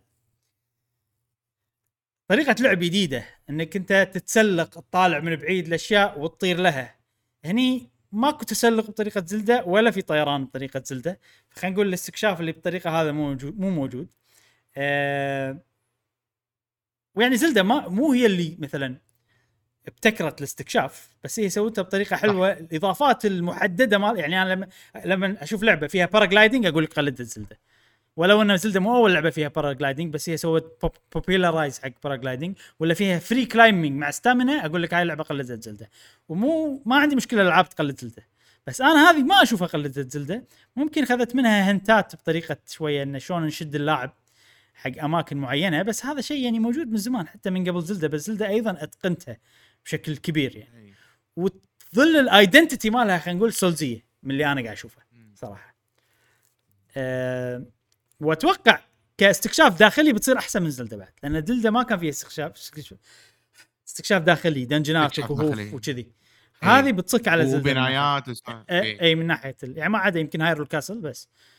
فانا عاد ما يندرى عن حجم العالم يعني، ما اتوقع كبير وايد. العاب سولز ما توقع بالضبط، اتوقع يصير في دواعيس الدنيا وايد، في اكبر من العاب سولز اللي طافت. ترى سكيرو مو عوده وايد لو تفكر فيها، لا كلش مو عوده وايد بس حجمها ممتاز زين يعني، وفيها وايد اشياء. هذه بتصير اكبر بشوي، توزيعه العالم غير مو لينير يعني. سكيرو عندك مثلا لينير لين توصل مكان، بعدين عندك يمين يسار فوق وانت جاي من تحت، عرفت، من القلعه كذي. وفي اماكن تلف ترجع نفس المكان اللي كنت فيه، في اماكن تلف. هذا التصميم قاعد يوسعونه هني، خلوه شبه عالم مفتوح تقدر تقول. وبس ما شكلها يعني ما ادري، شكلها شيء وايد حلو. هل فيها مثلا كوب؟ فيها كوب نقدر عقب ما نخلص تجربتنا نجرب مع بعض. كنا فيها كوب تنادي ناس يلعبون معاك وكذي يعني، يونك كسبيرت يعني إيه. ما ادري اذا تقدر تنادي صديقك محدد ولا لا، بس كنا يصير او تنادي كمبيوتر يساعدونك. هذا شيء ثاني، هذا موجود بالسنجل بلاير. في شيء واحد شوي ضيق خلقي، إن أول ما تبلش اللعبة نظام دارك سولز، تنقي كلاس في طاقات بوينتس ما شنو. ما شفت الطاقات والبوينتس، بس أكيد في طاقات ما أدري. أنا هذا شوي شيء يوترني بالبداية صح يوترني. الحين أنا محتار ما أدري شنو أنقي، فشكلي هذا السوالف كلها بقررها قبل لا أبلش اللعبة كثر ما أقدر. فيعني ما راح أقدر أتفادى المعلومات يعني. راح اضطر اني اشوف شويه الناس سوت شنو احسن شيء، لان صراحه بالعاب سولز اختيارات مهمه جدا يعني. في ايتمات كلهم ما يسوون الا ايتم واحد يسوى، لانه يبطل لك البيبان. ما يصير كذي. اتمنى ان هني خلوا ان كل شيء لا فايده، مو نفس اول. سوري قول شنو. مهما كان الاختيار لازم يكون ملي. لا تقول لي ماجيك ولا تقول لي سهم من بعيد. انا بالنسبه لي العب سولز، حتى انا يعني يعني لا تقول لي انا راح العب والله ساحر وراح لا ما راح اجرب ساحر، ما راح اجرب اطق من بعيد. ابي ادش انا عند العدو، ابي احس اني انا دائما قدام. فغالبا اختياراتي راح تكون في هذا المسار، لان هذا الشيء اللي انا احبه بالعاب سولز. وشوف ترى لو نفكر فيها، انا كل العاب سولز اخذ اللي موجود على الغلاف، حتى حتى ديمن سولز شنو الموجود على الغلاف اخذه. عرفت، فشكلي هني هم باخذ اللي موجود اللي هو هذا اللي قاعد نشوفه الحين، باخذه خلاص وبس. صح، صدق ما له داعي تفكير الموضوع. بس في سؤال ثاني، النقاط النقاط والايتمز والمدشين. اتمنى في ريسبكت. سكيرو كانت عجيبه هلو يعني. صح، وايد مبسط كان التري مالها، وصراحه العرض حمسني وايد. انا شفت منه دقيقتين وصار في ترى ذكرتني بزلدة اللي قبل اكثر من بريث اوف ذا وايلد. ما ادري ليش يعني، فيها شيء شرحتها شوي دنجنز اكثر. عالمها ملموم، اوكي عالم مفتوح بس ملموم. ذكرتني بزلدة اول ترى من زمان سولز يعني وايد فيها من زلدة من اول جزء. من اي ناحيه؟ وايد نواحي، ان انت قاعد تستكشف مكان كنا دنجن بكبره كامل. لو ناخذها بطريقه يعني مبسطه اكثر، ان زلدة هي اللي سوت شيء اسمه زي تارجتنج اصلا. عرفت؟ بس هذا يعني اي، بس هذا مو شيء بس حق سولز، حق وايد العاب غير سولز يعني. انا احس زلدة ميكس سولز، احسها يعني ميكس بين زلدة و سولز. الاول يجيب زلدة 3D اي، بس خلها بنفس طريقه التصميم مالت اول، مالت النينتندو والسوبر نينتندو، اللي كانت العاب صعبه كانوا ما يقولوا لك وين أيه تروح كذي. عرفت؟ بلم. هذا ليش اقول لك يا احسها زلدة. زين هذه احساسك في منطقه. نعم هذه الرينج ناطرينها ان شاء الله شهر 2 أو 3 السنه الجايه. 2 شهر 2 2 شهر 2 ان شاء الله. اجازه من الحين. ايه ضروري من صدقك. خوش، هذه الاخبار السريعه. ننتقل الحين حق المواضيع الرئيسيه. نعم، الموضوع الرئيسي الاول عندنا اليوم متعلق نينتندو فاينانشلز، النانشلز اسمها سميناها. طبعا التقرير المالي هذا للربع الثاني سنه 2000 والسنه الماليه سنه 2021، اللي هو من شهر 6 الى شهر 9 2021. اول شيء بتكلم عن مبيعات جهاز السويتش.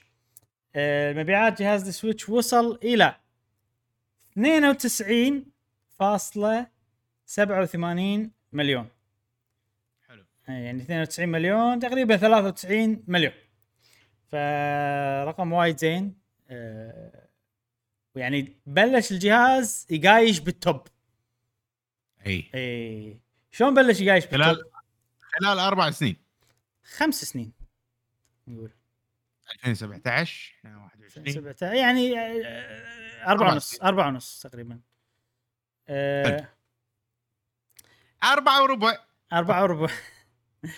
الحين هو ترى المركز السابع كأفضل جهاز بايع بالدنيا اي فور يعني of all time على قولتهم. ويعني بالطريق انه يصير المركز الرابع خلينا نقول. اوكي اي من بس يعني يبي له شويه على ما يصير اكثر من المركز الرابع خلينا نقول، او الخامس، نقول الخامس. شوف خلينا اقول لك طبعا انت قاعد تتكلم على لايتس وسويتش اولد مجموعين مع بعض. اي كلهم مع بعض نفس بلاي ستيشن بلاي ستيشن برو مجموعين مع بعض نفس الشيء. اوكي هو الحين المركز السابع. منو اللي فوقه؟ اللي فوقه الوي بايعه 101 مليون، بعدين فوقها بلاي ستيشن 1 بايعه 102 مليون. هذا اتوقع بالهوليداي سيزن، الموسم العياد مال هالسنه بتطوفهم. زين بعدين بالمركز الرابع اللي هو شوي حس صعب ان تطوفه بوقت قريب، في البلاي ستيشن 4 بايع تقريبا 116.5 مليون، بس اتوقع بعمرها راح تطوف، بعمر السويتش راح تطوف، خصوصا ان في كلام بعدين مع مقابلات فوركاوا ان شكله بيصير عمر السويتش قاعد يطولونه كل ماله، وقاعد يطولون عمر السويتش. عندك الجيم بوي ايضا واصل تقريبا 100، الجيم بوي كلر 118.5 مليون. بعدين عاد الدي اس والبلاي ستيشن 2 هذيل اللي صعب وان يعني وصلت يمهم راح يصير نجاح مستحيل، اللي هم واصلين 155 مليون تقريبا، الدي اس 154 مليون، بلاي ستيشن 2 155 مليون. نشوف هي هذا بالضبط. هذا انتم شو تتوقعون وين راح يوصل السويتش؟ شوف 100 من 90 الى خلينا نقول المركز الاول 155 صح؟ نعم، هذا معناته 60 مليون تقريبا وايد. يعني او 65 مليون.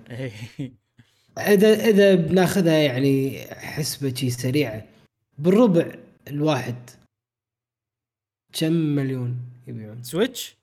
يعتمد على سويتش. الربع بس غالبا 4 مليون شيء كذي 4-5 مليون اوكي مع اولد ومع الاشتراك الجديد مع اجهزه موسم العياد جديده موسم العياد اللي هو الربع الثالث 10 مليون تقريبا اي وعندك الاشاعه اللي طالعه بخصوص الجهاز البرو الجديد سويتش برو الجديد ما ادري بس انه خلينا نقول بي مع جهاز جديد مع عفوا العاب جديده على فكره ترى 92 و93 هذه من غير الاولد اوكي اوكي اولد على راح تدش بالموضوع يعني راح اسالها اي يعني راح السهالات بالتوب 3 انا اتوقع توصل يعني صوب البلاي راح تطوف بلاي ستيشن 4 اتوقع كم 4 ها 4 كم 116.6 مليون 0.6 اتوقع راح تطوف بلاي ستيشن 4 انا احس ان الحين نينتندو سويتش من شكله كذي بالوقت ماله هو مفروض يعني احساس يقول انه عادي جدا انه هو يكون المركز الاول of all times عطني معطيات مش ليش بلاي ستيشن شوف بلاي ستيشن 2 انا اللي 155 مليون هذه مو مقتنع فيها ان هذول فيديو جيمرز كلهم يبون دي في ديات لا ايوه لان بالوقت هذا الدي في دي كان وايد غالي كان سعره اغلى من البلاي ستيشن 2 فاغلب الناس اللي كانوا يبون يشوفون افلام بالدي في دي كانوا يشترون بلاي ستيشن 2 علشان يشوفون افلامهم برافو فخلنا نفترض ان مبيعات بلاي ستيشن 2 نفس بلاي ستيشن 4 خلينا نفترض ان هي 116 خلينا نقول ان 120 شفنا الجيم بوي النينتندو دي اس فاميلي كانوا جيمرز لو تحسب الجيمرز بس اللي شاريها مو اللي عشان يعني انا قاعد احس كذي فانا اشوف ان النينتندو سويتش هي البديل مال الدي اس هي البديل مال الجيم بوي والجيم بوي والدي اس اثنيناتهم ينافسون بعض يعني عندنا 154 و118 جهازين بالتوب 3 مقارنة باقي الكونسولز انا اشوف ان نينتندو سويتش احتمال كبير احنا الحين 4.25 سنين وبايعه 92 مليون شيء وايد يخرع شيء يخلينا ممكن يعني انا ما ادري احس انه راح اشوفها بالتوب 3 لا تنسى ان في دفعه جديده من الالعاب الأفر جرين اللي الناس قاعد تشتري الجهاز عشانها اللي هم زلدة سبلاتون في دفعة ثانية جاية زلدة الجزء الثاني سبلاتون الجزء الثاني ما أدري بعد شنو جايك بس هذيلا بيسوون بوش قوي السويتش أولد مبيعاتها مو محسوبة كل شيء يوحي لنا فيه بعد نسخة معدلة جديدة نسخة ثانية موديل ثاني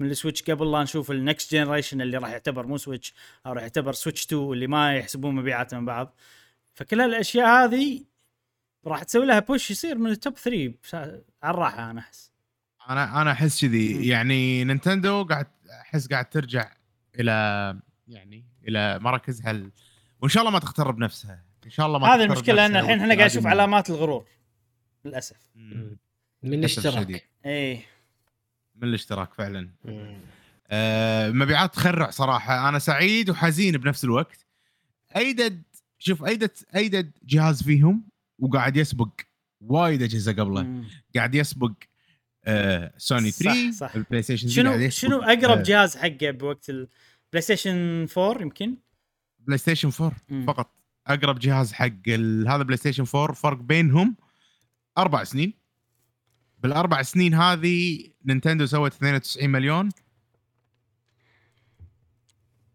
وبلاي ستيشن خلال 8 سنين سوت 116 مليون. انا اتوقع السويتش راح طبعا اخر كم سنه ما تنحسب مفروض بلاي ستيشن 4 بس اخر كم لا ماكو نقص بالسوق خيالي وايد ناس تبي بلاي ستيشن وما تقدر تشتري قاعد تاخذ بلاي ستيشن قديم مفروض لما الحين قاعد ينباع الجهاز زين وفي شغله مؤشرات قويه احس شوف التايب او النوع تلاحظ ان اول 3 مراكز 2 منهم هاند هيلد اجهزه محموله. والهوم مو بس طلع هوم عشان الدي في دي نفس ما قال لك مشعل، مو عشان شيء ثاني بالضبط. والنايتندو سويتش شنو التايب ماله او النوع ماله؟ هايبريد.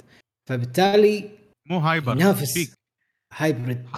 ايوه فبالتالي ينافس قال هايبريد مش فبالتالي اي فبالتالي ينافس بالمراكز الثلاثه الاولى. يعني عادي يسحب النايتندو دي اس فاميلي والجيم بوي كلر، فعادي يسحبهم لأن 2 في 1. بس طبعا 2 في 1 يختلف على بلاي ستيشن 2. بلاي ستيشن 2 2 في 1 نعم، اللي هو دي في دي بلاير بلس من نوع ثاني فيديو جيم. 2 في 1 من نوع ثاني، من نوع ثاني. بعدين بالضبط. في شيء جيمي، في شيء قوي. قبل منو كان يعني الفيديو جيمز حق منو؟ يعني البيرنتس يشترون فيديو جيمز حق منو؟ عيال. حق عيالهم. صح.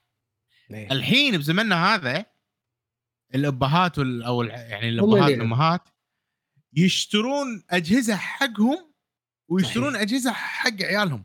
صحيح. فاحنا بزمن انا احس متغير الحين. راح نشوف نقله نوعيه بعدد الاجهزه اللي راح تنباع. يعني ال 150 مليون هذه انا اتوقع المستقبل يقول ممكن 200 مليون هو الاول او لا قاعد ابالغ، ممكن 180 مليون او 180 مليون. ما يندرى والله. السويتش احسهم كل ما يعني يقدرون يمقطون حياتك وايد، والناس راح تتم تشتري دام العابهم صحيح. قاعد تنزل نفس ما هي، دام انه قاعد يسوون العاب جديده واشياء جديده. في سوالف رينج فيت مثلا عندك، هذه الاشياء اللي باعت وايد وعجيبه. ماريو بارتي قاعد يسوي لك، بوكيمونات قاعد يسوي لك. ترى دمج الهاند هيلد، دمج الالعاب اللي كانت اول تنزل بس على الدي اس والجيم بوي مع الالعاب اللي تنزل على الاجهزه المنزليه، قاعد يطلع الايفكت ماله الحين. قاعد يطلع تلاحظ يعني بوكيمون تبيع وايد وين موجوده بالسويتش، ماريو تبيع وايد موجوده بالسويتش. اول كانوا مثلا مفرقين كذي، فهم مفرقين. الدي اس شوف ايش كانت قاعد تسوي، والجيم بوي شوف ايش كانت قاعد تسوي. لما تدمجهم تي الحين ما سبعد توصل يعني من توب 3 عادي توصل. في مجال توصل 1 بس يعني هذا يعتمد ايش كثر بينطرون على ما ينزلون الجيل الجديد. يعني نينتندو حسوا ما عندهم القرار، اوكي خلينا نوصلها 1 بعدين ننزل الجيل الجديد. زين ترى عندنا وايد سوالف، هذه بس شغله واحده يعني من الاشياء اللي بنقولها. نعم. بالربع هذا بس لو ناخذه بروحه، السويتش باعت 3.8 مليون تقريبا. ولو نقارنها بنفس الربع مال السنه اللي طافت وايد نزل الرقم، لانه كان 6.8 تقريبا، فنزل 3 مليون وايد يعتبر. بس اتوقع في سبب واضح ان الناس كانت تنطر الاولد. وايضا يعني احس انه ما كان في العاب بالربع هذا من نينتندو نفسهم، يعني العاب تسوى ما ادري، ما حسيت صراحه من شهر 6 يعني في العاب اللي مو ناس مثل مونستر هانتر ستوريز 2، بس هذا بس حق ناس معينه. فانا اتوقع اكبر سبب لنزول المبيعات بهالربع غير ان الجهاز اوكي ما يبيع كثر اول. انا احس بشكل عام السويتش خلى الاولد بصوب قاعد تقل مبيعاته، يعني ان الناس ناطره الاولد، فشيء طبيعي ان المبيعات تصير اقل. زين الحين في تقرير، خوش تقرير لو تحط لنا اياه مشعل اللي دزيت لك اياه من نينتندو نفسهم. تكلموا عن وايد اشياء متعلقه بالبزنس مالهم بالسويتش والاشياء هذه كلها. بتكلم عن مقتطفات معينه منها. اول شيء بتكلم عنه ان نينتندو غيرت، خلينا نقول توقعاتها للمبيعات. مو نينتندو غالبا تتوقع مبيعات معينه، يقول هالسنه بنبيع كذي، السيلز اكسبكتيشن. فالتوقعات هذه غيروها، نزلوها بشكل بسيط، خلينا نقول من 25.5 مليون الى 24 مليون. طبعا هذه المبيعات اللي متوقعينها بالسنه الماليه الحاليه كلها. حلو. يعني نزله بسيطه. شنو سببها؟ السبب اللي سمعناه من كل شركات الدنيا بهالفتره، والله نقص بالسيمي كوندكتر. ظاهر مشكله يعني صجيه، يعني مو قصدي انه مشكله منتشره بشكل كبير يعني. ولكن بالمقابل رفعوا توقعاتهم لبيع الألعاب السوفت وير من 190 مليون إلى 200 مليون. فبتوقع لأنهم متوقعين فيها، يعني هم متوقعين أن البزنس زين والبزنس بيزيد والبزنس هذا، بس خلل في اللوجيستكس في التصنيع لنقص هذا خلى أنه أوكي راح نبيع ألعاب وايد لأن إحنا مخططين حق ألعاب وايد، ولكن للأسف ما راح نقدر نبيع أجهزة وايد لأن في مشكلة بالسبلاي، مو شيء إنه والله ماكو طلب على الجهاز. حلو، الحين في شيء وايد حلو لازم نشوفه. إذا بتقول شيء تفضل. بس برجع شوية عن سالفة المبيعات، almost الدبل عن السنة طافت، أقل 3 مليون من السنة، أقل عفوا 3 مليون بسبة أنا أحس أنيمال كروسنج. صح، أنيمال كروسنج يعني وايد وايد وايد ناس بس شروا السويتش علشان أنيمال كروسنج، فأحس هذا شيء حيل يعني. خليك هني صحيح، بس أنيمال كروسنج يعني مبيعاتها مفروض إن شهر 6 لشهر 9 السنة اللي قبلها مفروض إن قلت، بس هي ظلت تبيع بشكل قوي يعني طول السنة. عندنا الحين الديستربيوشن العمري الأعمار اللي يلعبون. أنا صراحة أول لاحظت ملاحظة صراحة وصدمت منها. أول شيء شنو الملاحظة اللي توقع أي واحد يشوف راح يلاحظ نفس الملاحظة اللي لاحظتها؟ 20 سنة بوم، 20 سنة بوم. ونينتندو يعني مو شركة هال، ما تعتبر شركة هال نفس ما الناس بتصور كلش. كلش يعني لو تلاحظ كلش. أقل فئة تقريبا لو تشيل مثلا يعني خلينا ناخذ 40 سنة إلى 45 سنة، هذا المكان اللي يبتدون اليهال يصيرون نفس الاهتمام، عرفت؟ يعني الحين اليهال عندنا مثلا من 5 إلى 10 يزيد شوية، 15 يقل التينيجرز ما لهم شغل، بعدين كله من 20 كله أكثر من اليهال لين نوصل تقريبا 45 سنة. كلش مو جهاز أو أو أو أو هم شلون حاسبين الحسبة هذه على أعمار الأكاونتات مثلاً والفاميلي واللي يضيف بالفاميلي. يمكن مو كل الناس تستخدم السيستم مالهم اللي ما له خلق، أسوي أكاونت وأعطي حق ولدي كذي، عرفت؟ أتوقع أغلب الناس ممكن. فممكن أن الديتا هذه فيها خلل إذا كانوا ماخذينها بالطريقة هذه، بس أنا ما أدري صراحة شلون خذوا المعلومات هذه أو خذوا الإحصائية هذه. يعني مثال أنا عيالي يلعبون بكاونتي، وكاونتي مو بهالعمر، مو حاطه انا بهالعمر، بس انت ضايفهم علشان صح؟ لا مو ضايفهم، لا بكاونتي هم يلعبون عشان الالعاب اللي اشتريها هم يقدرون يلعبونها، لان نينتندو ما عندها الفاميلي يعني فاميلي انه والله السوفت وير ملوتي يلعبون هم عيال. هل سويت لهم اكاونتات وحطيت عمرهم كذي؟ ما سويت لهم. لا اوكي. واتوقع اغلب اللي نفسي مسوي نفس الطريقة، لأنه يعني شفت هذا العمر هذا، لأن بالفاميلي أنا شفت إن أنت مسوي أكاونتات حقهم، عشان شي قاسلك. لا ماكو أكاونتات حقهم. صدق؟ أوكي. حتى بالفاميلي. يمكن أنا شفت غلط. إيه. أوكي. لأنهم ما عندهم حسابات، فالداتا هذه اللي قاعد نشوفها ممكن هذيل أعمار، يعني لو نلاحظ هذيل أعمار ناس عندهم عيال بهالعمر. إيه. ممكن صح، فهمت قصدي؟ فأنا أتوقع أغلب الناس اللي نفس حالتي مسوين ماخذين سويتش حق عيالهم، بس مو حاطين عيال أعمار عيالهم. طبعا هذا كله إحنا نتوقع أنهم قاعد يأخذون الأكاونت، بس احتمال هذا سيرفي، وبالسيرفي طبعا ممكن يسأل كم شخص يلعب سويتش ببيتكم، كم أعمارهم شيء، فراح يصير أضبط أكثر. وترى احتمال أن هذا سيرفي مو ماخذينه من الأكاونت، فإذا كان هذا سيرفي راح يصير أضبط أدق، وإذا ماخذين عينة كبيرة وماخذينها بطريقة عشوائية راح يصير تقريبا مضبوط. يعني إحنا قاعد نقول إن احتمال كبير هذا صح. وترى أنا يعني أتوقع وايد اللي يحبون نينتندو وايد منهم أعمارهم كبيرة، يعني مو صغيرة. أكيد. الصغار الحين ما يلعبون نينتندو، يلعبون فورتنايت، يلعبون روبلوكس. يعني أنا قاعد أشوف أنا مثلا اليهال اللي بعائلتنا ما حد لعب نينتندو. ما حد. أنا ألعب نينتندو، عرفت؟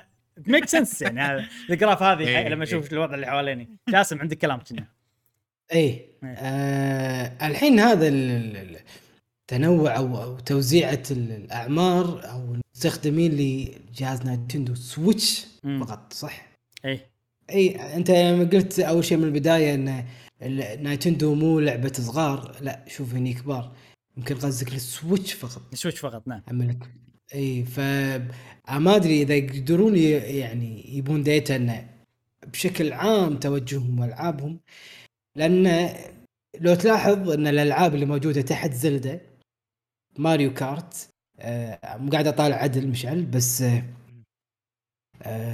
بوكيمون. طبعا هذا بوكيمون قاعد نتكلم على جيلنا، إحنا طلعنا على بوكيمون، عرفت؟ بوكيمون يلو جرين وهذا، فكبر معانا، فبالتالي إحنا أعمارنا يعني خلينا نقول الرينج هذا اللي هو بالكبار اللي من 20 إلى خلينا نقول 40 سنة، هذا هو الجيل يعني مال نايتندو اللي كبر معاه. فلتشوف الألعاب وهي ألعاب الناس اللي هم صغار خذوا هذه اللعبة وكبروا عليها، فإحنا كبرنا وكبرنا قاعدة نايتندو إلى هذه الفئة، ولكن هم مصرين. أنا أتوقع يعني إحنا ليش نحب ألعاب بوكيمون ولا ماريو ولا زلدة، يعني المحبين زلدة ولا أنيمال كروسنج، لأنها لطيفة، ألعاب لطيفة ما فيها عنف، ما فيها يعني عنف يعني ألعاب دموية، فبالتالي إحنا اللي كبرنا هذه القاعدة. لو أتوقع لو تأخذها بالضبط أن تسوي سيرفي للعالم كله عادي، راح يقول لك إحنا الصغار إحنا نحب نايتندو، ولكن قصدك شنو يعني احنا اللي شنو قصدك سيرفي للعالم كله؟ العالم كله ان شفت هذا اذا بتشوفها كانها موجه، الموجه هذه كبيره بالنص، صح؟ بالنص هذه كانت من 5 الى 10 او 5 الى 15 كانت هني موجوده. فاحنا دزيناها، احنا جيلنا احنا اللي دزينا هذه الموجه، من ما تكون هي بالنص كبيرة صار من ما كانت يعني أول شيء كبيرة. أول كانوا اليهال، أيوة، الجراف غير أول، أيوة كذي كانت، أيوة. كانت تميل إلى صوب اليسار أو صوب اليهال، بعدين لأن إحنا كبرنا مع الجهاز وإحنا نحب الشخصيات هذه فيبنى الموجة كلها معنا بالنص. أوكي فهمت، أي بالضبط، ولكن توجههم مثل ما هو، لا عنف، مو دموية، عرفت يعني؟ أتوقع الحسبة كانت كذي يعني، احنا اللي سوينا لها شفت. إيه. انا هذا تصوري يعني. العابهم كثيمز، كافكار مطروحه، كاشياء كذي تصلح حق كل الاعمار، بس كجيم بلاي ايضا الكل يستمتع فيها من الصغير للكبير، واقدر اقول ان اغلبهم يعني الصغار كلش ما يقدرون يلعبون، يعني مثلا انا الحين قاعد احس انيمال كروسنج مو لعبه صغار يعني ممكن تخبص فيها بس ما راح تسوي مينينغفول. عرفت؟ لا يلعبونها اذا لنا الصغار يلعبون ماينكرافت وروبلوكس، صدقني. انا قاعد اتخيل الصغار اي عمر، انا قاعد اتخيل اصغر يعني 7 سنين 7 سنين احنا قاعد نقول 4 5 كذي اتوقع. ابراهيم هو طبعا اللي تحت صفر ماكو شيء يعني، اي اكيد اي، لأن ما في شيء يهمته يوتيوب هنا بالضبط. العمر هذا عمر يوتيب، بيبي شرد الدور بس هذا اللي جماعة بيبي شرد. فبس أنا هذا وجهة نظري. نعم. شيء الجراف أنا أتمنى أتوقع صح، الجراف ما أتوقع إنه غلط صراحة. يعني لما أكيد صح أعكسه بالوضع اللي أنا قاعد أشوفه حواليني، أتوقع إنه صحيح. زين هكمل نكمل. في شيء حلو حق ألعاب الطرف الثالث، ولو أنا أتوقع لو نقارنها بالشركات الثانية راح تصير أكثر، أن السنة اللي طافت أكثر من نص الألعاب، والله يعني هو شيء بالعكس يحسس أنه أكثر من نص الألعاب اللي انباعت كانت من الطرف الثالث. يعني هما ما قالوا أكثر من النص، إن إلا إذا أكثر من النص بشوي. هذا الجراف هذا الجراف الحين الطبيعي انه المفروض الطرف الثالث يبيع اكثر بوايد. هذا المفروض هو النسبه الاكبر من هني. نينتندو حاطينها كشيء ايجابي يعني، بس انا اتوقع ان العابهم تبيع بشكل مهول لدرجه ان حق نينتندو بشكل خاص الطبيعي ان لا العابهم تبيع اكثر يعني، لان حتى لو ما ينزلون العاب ككميه اقل من العاب الطرف الثالث اللي تنزل، اللعبه الواحده تبيع وايد وايد، والناس شارين الجهاز عشان العابهم بشكل مخصوص، لدرجه ان الجراف صارت كذي وان الله وصلوا وقدروا شويه يوصلون لنا، عرفت لي كذي. انا استغربت شويه من من من, من النقطه هذه يعني، لان اتوقع بالشركات الثانيه انه شوفوا الطرف الثالث قاعد يبيعون وايد ويلا تعالوا منصتنا عشان تبيعون العابكم لان احنا عندنا مبيعات وايد. شيء شويه غريب. نينتندو تقول ان هي عندها استراتيجيات للتوسع. طبعا هاي استراتيجيات بلشة فيها من زمان، واضح انها تبي تستمر. اشياء نفس العاب، اشياء نفس والله ثيم بارك، نفس اللي نشوفه هني انه يقولون بنتوسع، بنسوي الاشياء الجانبيه هذه اللي قاعد نشوفها، العاب، مدينه ملاهي، موبايل، عشان لو تنزل تحت مشعل. هدفنا الاسمى ان الكل يحق السويتش لما يشوف الشخصيات يتعلق بالشخصيات، عشان شيء انا قلت لك حط الجراف مو عشان الفلوس يعني. طبعا اكيد عشان الفلوس، بس يعني خلينا نقول استراتيجي حق يسمونها اي بي انيشيتيفز. احنا عندنا ماريو الناس تحب ماريو، ولا عندنا زلدة الناس تحب زلدة. ليش حاطينها مكان واحد؟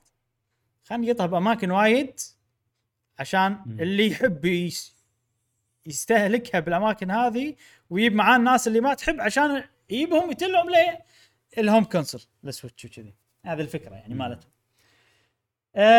من أحد الأفكار اللي يعني أو شيء اللي سووه عشان هم يكملون بهذا المنوال، إنهم بطلوا محل جديد في أوساكا، وراح يبطلون في أوساكا بسنة 2022.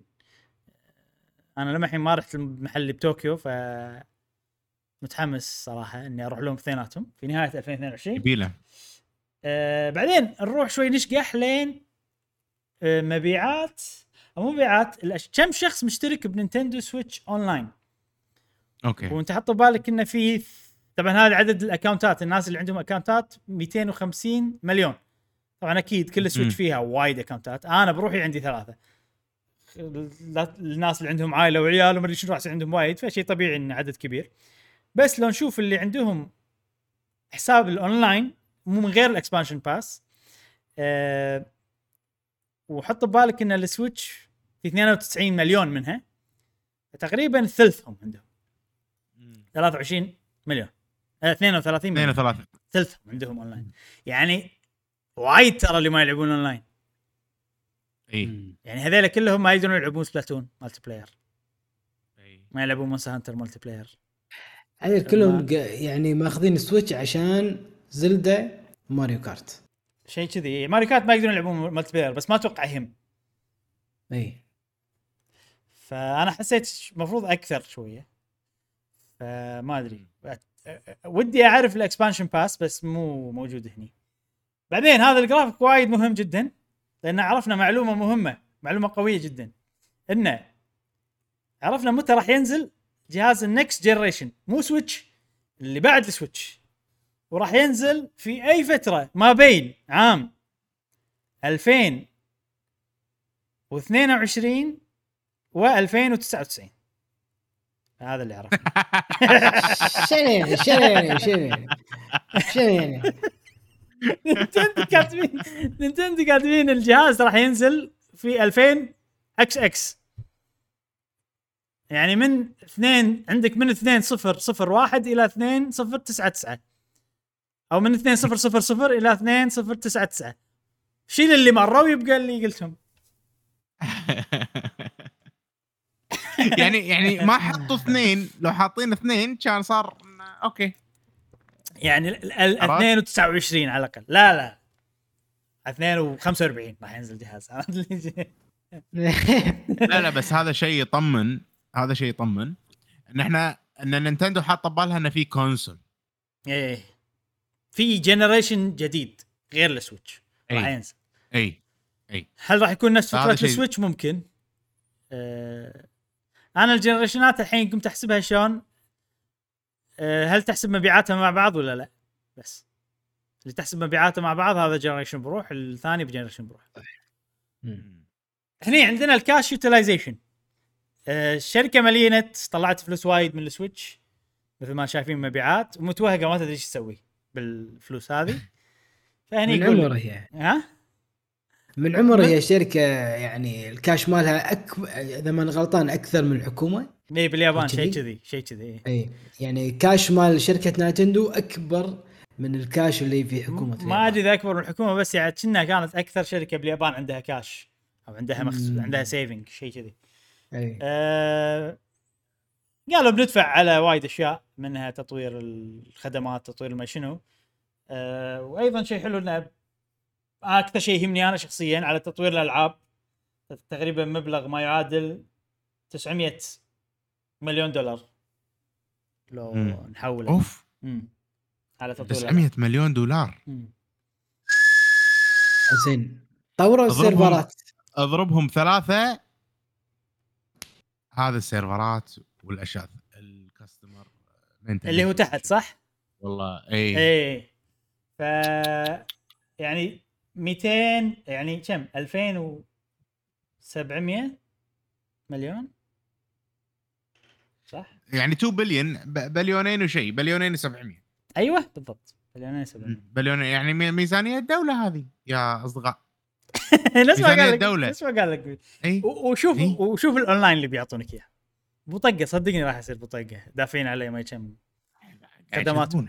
شوف خدماتهم شلون بتصير. لا بس هما مكتوب هني بيسوون بناء لبنية تحتية وزيادة في عمليات التعاون مع الشركات، يعني build the infrastructure and continue. كانوا يفصلون أكثر. يعني شنو بيسوون؟ يعني هم بيبنون سيرفرات بكل، خلينا نقول، المناطق اللي فيها كثافة نينتندوية مثلا. ما ندري يعني هل جزء من الخطة هذه إن يدشون الشرق الأوسط مثلا؟ ما ندري. ممكن. بس يعني أنا صراحة ما يهمني صراحة، لأن ما أثق بنينتندو من الناحية، بس الألعاب لما نشوف الألعاب يصير فينا الله. بعدين ما راح اتكلم عن سوالف ماكو شيء ثاني يعني انا من الاشياء اللي شفتها شدتني. خلينا نقول ودي اتكلم عن الالعاب. فعندنا الالعاب اللي باعت بهذا الربع. بدوكيمنت ثاني هذه الربع هذا بس، ها، اللي هو من شهر 7 الى شهر 6، الالعاب اللي باعت زين. يعني اكثر الالعاب اللي باعت، اكثر لعبه باعت زلدا سكايورد سورد 3.6 مليون. بعدها على طول عندنا ماريو كارت 8 ديلكس 3.3 مليون. بعدين انيمال كروسنج نيو هورايزن 2.2 مليون. وبوكيمون سناب اللعبة اللي نسيناها صراحة بايعة تقريبا 2.2 مليون ايضا. رينج فيت ادفنتشر برافو صراحة، خوش لعبة تستاهل انها تبيع وايد. بالربع هذا بس بايعة 2.1 مليون. وماريو جولف بايعة 1.9 مليون تقريبا. سماش 1.8 مليون. باوزر فيوري ايضا 1.8. واخر شيء انا كتبت لين وصلت عند براث اوف ذا وايلد. براث اوف ذا وايلد 1.8 مليون ايضا. شيء حلو قاعد بيع. المبيعات بالربع هذا بس بروحه وايد زينه حق الالعاب. انا مستانس ان براث اوف ذا وايلد قاعد تبيع بشكل كبير، ويعني كاي بي قاعد يصك على المين ماريو سيريس من ناحيه استمرار المبيعات. فشيء ترى قوي جدا اللي سووه، يعني قاعدين ينافسون نفسهم صدق نينتندو. زين قبل لا نروح حق اسئله المستثمرين حق فروكاوا اللي هو اخر شيء عندنا، نبي نلقي نظره سريعه على الالعاب اللي باعت اكثر شيء اللي عرفتهم اللي كل مره نشوفهم. يعني ماكو فروقات صراحه، ما اشوف الشيء انترستينج وايد، فبمر عليه بشكل سريع. حلو. عندنا المركز العاشر رينج فيت ادفنتشر 12 مليون فاصلة 2. المركز التاسع سبلاتون 2 12 مليون فاصلة 7 تقريبا. بعدين بوكيمون ليتس جو 13 مليون فاصلة 8. اوكي. بعدين المركز السادس عندنا سوبر ماريو بارتي 16.5 مليون. ترى سوبر ماريو بارتي باعت وايد ها يعني 16 مليون هي يعني الماريو الثانيه بتبيع اقل. انا اتوقع ما توقعت توصل 16 مليون نفس الفتره ما انا اشوفها احلى بس تعرف اللي الناس شبعت عرفت يعني هاي الصمونه الثانيه هذه الصمونه الثانيه عرفت الصمونه الثانيه احس كذي يعني قاعد تبيع اكثر. بعدين وين المراكز؟ بعدين الخامس عندنا سوبر ماريو اوديسي بايع تقريبا 22 مليون. بعدين المركز الرابع بوكيمون سورد اند شيلد 22.6 مليون. المركز الخامس بوكيمون. المركز الرابع زلدة 24.1 مليون. الثالث سماش 25.7. الثاني انيمال كروسنج 34.8. بعدين ماريو كارت 8 بالمركز الاول. انا والله كنت على امل ان انيمال كروسنج طوف ماريو بس ما في امل عرفت لان انيمال كروسنج كم انيمال كروسنج نقول 35 مليون تقريبا. ماريو كارت 39 مليون. يعني ما لها امل ابدا. ماريو كارت طافت ماريو كارت على الوي مبيعات على الوي بايعه تقريبا 37 مليون حتى وطافتها بالربع هذا دفعه الربع هذا زين. والله برافو على رينج فيت ادفنتشر وايد انا مسان الصراحه لان لعبه صدق تستاهل. الحين مقابله او مو مقابله في اسئله المستثمرين. اسئله المستثمرين يسالون طبعا نينتندو ويكون كذا شخص حاضر واكيد رئيس الشركه اللي هو فوركاوا كان حاضر. فهذه الاسئله بالوقت الحالي ما لها ترجمه بالانجليزي فانا سويت ترجمتي خاصه في احتمال في اغلاط بس ان شاء الله ماكو اغلاط يعني انا ترجمت اللي فهمته يعني ومو كل الاسئله بعض الاسئله اللي حسيتها مهمه. اول شيء اسئله فوركاوا قالوا له الحين في وايد شركات قاعد تدخل على سوق الجيمنج لان انتعش وصار مشهور جدا بالفتره اللي طافت فانت وشنو الخطط اللي عندكم عشان يعني تواجهون هذا المنافسه اللي جايتكم. كان يقول فوركاوا احنا عندنا ثلاث خلينا نقول مجالات قاعد نطورهم بحيث ان احنا ننمو. طبعا هو مشكله الاجابات هذه انه ما يعطيك الاجابه اللي تبيها يعطيك اجابه شيء عامه شويه بس يعني تقدر انت تستخلص منها اللي تبي. فهو شرح لنا شنو المين بزنس مالنا الثلاث اشياء الرئيسيه بالبزنس مالنا. اول شيء مبيعات الاجهزه اللي هو سويتش ما سويتش حلو. بعدين شيء استغربت منه هو نينتندو اكاونت شيء ثاني. هل يقصد يعني يمكن يقصد ان نينتندو اكاونت زائد السبسكريبشن مع الاكسبانشن باس مع فدام حطها كعمود اساسي اكيد بيطورون اكيد مو بس اللي احنا قاعد نشوفه الحين اكيد بيصير فيه يسوون اشياء اكثر. طبعا اكيد هم يشوفون الجيم باس ونجاح الجيم باس ونجاح السبسكريبشنات بالدنيا فمفروض يصير عندهم خطه غير عن يعني الشيء اللي الحين موجود. الحين موجود كلش وشيء مو حلو صحيح. اتوقع ان نفس ما قلت لك جاسم بنهايه البودكاست نفس ما قلت لك بالمستقبل جاسم مثل ما راح اقول لك تنبأ عندنا قاعد تنبأ ايش بنقول اخر شيء يقول ان تسعيره $50 مالت الاكاونت هذه مو تسعيره حق الخدمه بشكلها الحالي حق الخدمه بشكلها بالمستقبل. يعني هم الحين شروا الخدمه او اشتركوا وهم ايرلي اكسس اسميهم اللي ما احنا مثلا بعدين لا لما تصير الخدمه تسوى صدق راح يجون هذه الناس اللي موجه ثانيه ايوه. ما دام حطها عمود انا احس انه في بعد اشياء. الشيء الثالث اللي قلناته مساعه انهم يبون يسوون دايفيرسيفاي انه يوسعون خلينا نقول يستخدمون الاي بيز مالتهم والشخصيات مالتهم باماكن غير الجيمنج نفس الافلام والثيم بارك ما شنو بحيث ان الكل يرجع حق الجيمنج. زين كان والله تصدق لو يخلون الاشتراك مو مشكله اغلى شوي خلي يخلونها مثلا $200 ويحطون كل العاب نينتندو في انا ان بس ما احس كبزنس شيء زين. اي كبزنس مو شيء زين. انت تبي آلا كارت على قولتهم في اشياء معينه ان تبي تاخذ بس هاللعبه اتوقع يعني كل جمهور غير يعني، فيصير فيني ما ابي ولا شيء. لا كذي موجود وكذي موجود، كذي موجود شيء موجود. ما احس راح الناس راح تشترك عشان الالعاب يعني، الا فئه نفسنا احنا، واحنا شويه و$200 وايد. لا يعني انا وعيالي كلنا راح نلعب العاب نينتندو من غير لا برايمري سيستم ولويا، وايد مريح. ايه بس لازم ارخص وايد، $200 وايد. قاعد اقول لك لو كان $200 راح اشترك. لو انت بس كبزنس يعني لازم يصير يعني ارخص يعني. اوكي $120 حال نتفلكس مثلا شيء كذي.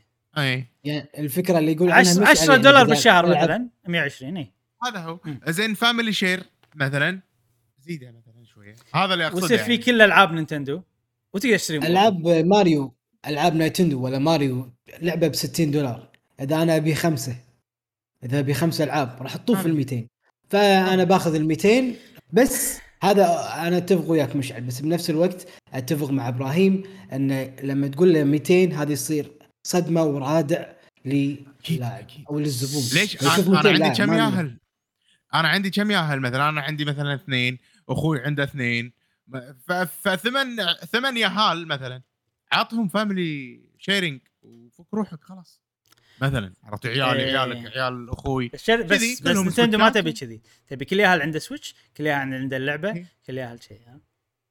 انا قاعد اطمح، خلني اطمح على والله رح. انا معك ولا يسوون راح يشترك راح يصير احسن يعني. انا ابيهم يسوون، ابيهم يسوون، كل واحد يطمح كيفه. لا احنا الحين انعكست الايه، انت اول كله تقول منظور الشركه وانا اقول منظور اللاعب، الحين انا قاعد اصير العكس معك عشان يصير نقاش يعني. بس كلنا نتناقش من منظور واحد، احنا قاعد نتناقش من منظورين غير عن بعض. بس كشركه يعني لو بقول لك شغله، احس الحين احنا قاعد ننجح والعابنا قاعد تبيع بالهبل، والتغيير فيه ريسك جيرات. فعشان يخطون الخطوه هذه لازم ينطقون طراق من جيم باس ولا من شيء كذي، وحاليا ماكو اي يعني دليل انه بينطقون طراق. ماكو اي طراق صراحه. لا ماكو طراقات واضح الحال. طبعا بالسؤال اللي طاف ركاوه قال ان احنا نبي نجيب ناس حق النينتندو سيستم يعني عن طريق ان احنا نتوسع وكذي، فقالوا لنا نبيك تعقب اكثر عن الموضوع هذا، شلون بتسوون هالشيء.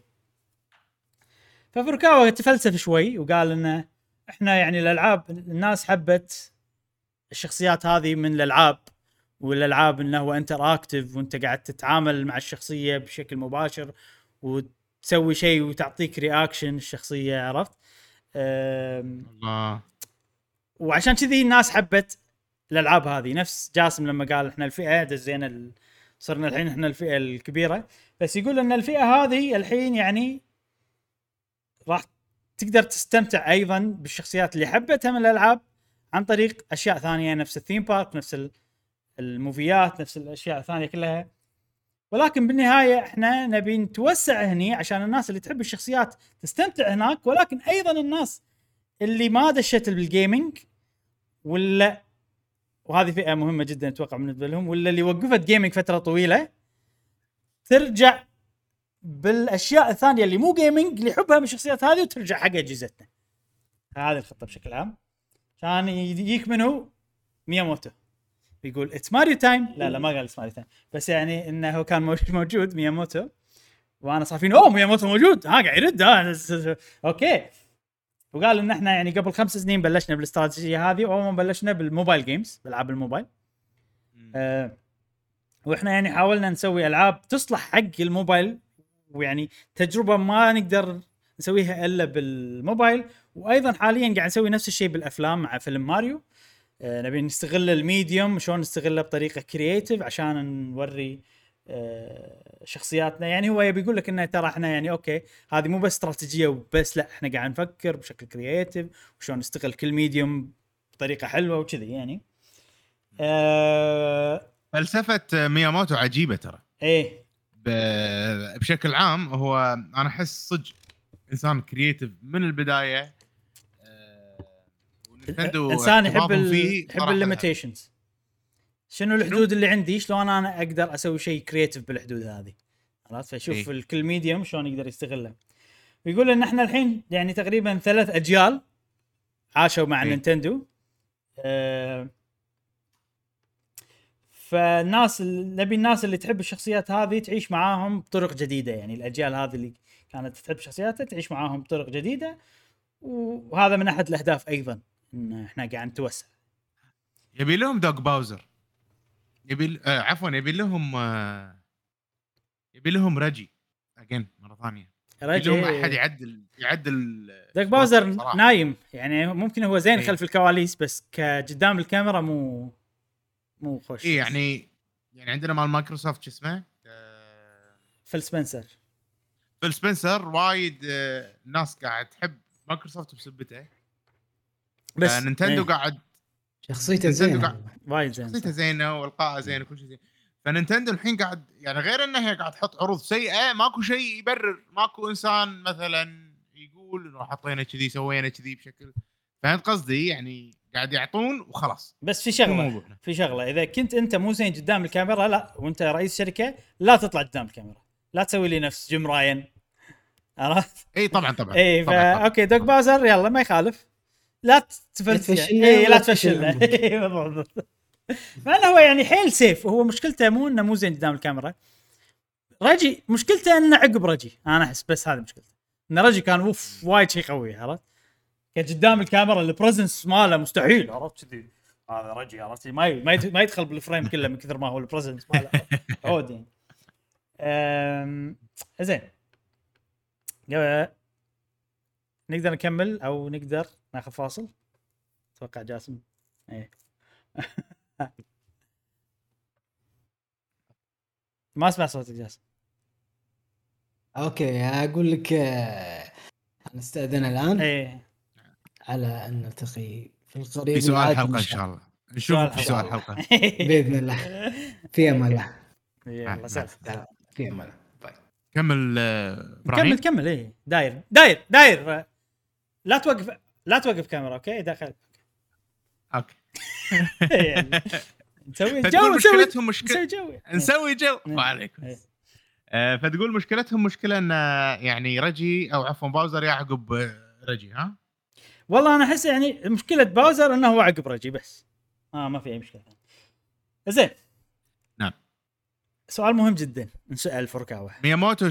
اي مياموتو ايش قال الحين؟ قلت خلاص اوكي تجربة اي بلا صح لو فوركاوة قالوا له تقدر تقول لنا اي شيء عن توقيت الاصدار او الكونسبت الفكرة مالت الجيل الجديد من اجهزة نينتندو؟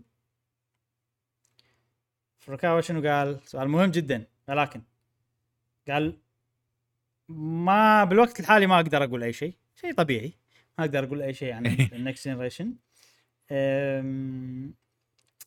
وقام يتفلسف على السويتش شويه، يقول الحين صار لنا 5 سنين مع السويتش، بس كلام مهم صراحه. يقول صار لنا 5 سنين من نزل جهاز السويتش، ويقول ان الجهاز قاعد يبيع بشكل وايد زين، وان اللايف سايكل ماله عمر الجهاز خلينا نقول البرودكشني زي 4 سنين فيهم ضايعين استهلاكي. ما ادري هو قال 5 سنين زين. ان عمر الجهاز او ان اللايف سايكل انه هو الجهاز بنص عمره. باختصار كم سنه صار لهم يقولون من الجهاز نص عمره؟ عادي صار لهم 2 سنين هم يقولون الجهاز نص عمره. انا استغربت يعني لما الحين من نص عمره، لما الحين التجديد. بس راح يعقب هو اكثر عن الموضوع هذا. وقال ان احنا نزلنا الاولد تو، يعني هو قاعد يقول يعني لا تسالونا، احنا عندنا بعد سوالف، لا تسالونا عن النكست جنريشن. يقول ان الجهاز فاق العمر اللي احنا حاطينه حقه من ناحيه المبيعات.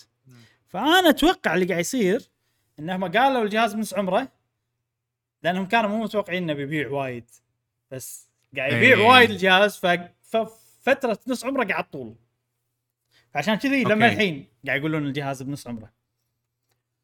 وعادي ان الاولد هو من احد الاسباب اللي يعني الاولد ممكن جهاز او قاعد يبيع وايد، خلينا ننزل شيء كذي ان بتوين.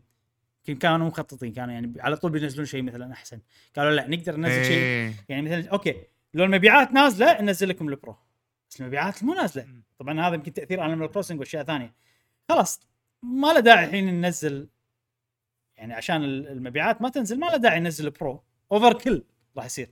انت بتقعد بلاين افيشنت، خلنا ننزل لك شيء ثاني. انا بنستخدم اوراقنا بالضبط، ننزل لك شيء ثاني بعدين ننزل الفرع. فهذا كله من ان النص العمر اللي بالنص هذا قاعد يطول من الاسباب هذه كلها.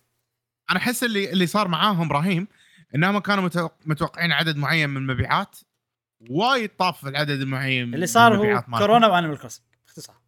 اي لا عجيب. انا المهم فطافت المبيعات وهم رابطينها ان مبيعات تساوي افكار واجهزه واشياء، يعني هذه كانت استراتيجيتهم. خلاص احنا عندنا كذي كذي كذي، ما صار هالشيء بنسوي هالشيء، ما صار هالشيء بنسوي هالشيء بالضبط. فالسويتش انقذتهم. بعدين مبيعات السويتش ومبيعات هذا وسنه كوفيد اللي خدمت الفيديو جيم كله، مو بس نينتندو، وصلتهم مراحل فوق. فهم الحين على قولتهم القضاء والقدر انقذنا، وشغلنا الحامي يعني قام يجيب نتيجه والله. ف بيزيدون العمر مثل ما انت قلت قبل. اول كان 7 سنين تقريبا، يعني من البدايه هو كان السويتش عمره اطول بو 7 سنين تقريبا كذي. فالمفروض احنا الحين وصلنا مثلا الربع الاخير من العمر، او خلينا نقول الثلث الاخير من العمر، مو بالنص. فالاشياء اللي صارت هذه طولت عمر الجهاز. عادي يصير عمره 9 سنين، ما ندري. انا احس ان ما اشوف فيه مشكله، هذا كل شوي يطورون لنا. نفس الحين الاولد حلوه ترى، يعني ممتازه وكذي وكل شيء كشكل محمول. انا قاعد اتكلم محمول، حلوه اي وايد حلوه اي زينه اي. ف يعني بين فتره وفتره يعطونا شيء اقوى بس مو اللي نبيه ينافس. لا نبي شيء احنا نفس ستيم دك نينتندوي، يعني ما نبي يعني قوه الستيم دك بسلاكه نينتندو سليك، سلاسه نينتندو سليك، يعني كلمه سليك سلاكه نينتندو ايه سلاكه نينتندو زين. هذا شيء يعني هذا من المواضيع عمر الجهاز. حسيت انه اوكي طال عمر الجهاز زين. وقال ان احنا ما نقدر نقول اي شيء عن النكست جنريشن، بس احنا قاعد نفكر بوايد اشياء وقاعد نطور وايد اشياء داخل الشركه. حلو. وبس ترى هذا الموضوع التقرير المالي مال نينتندو. ضفت عليه موضوع المقابله مالت احنا غالبا نفصلهم، لان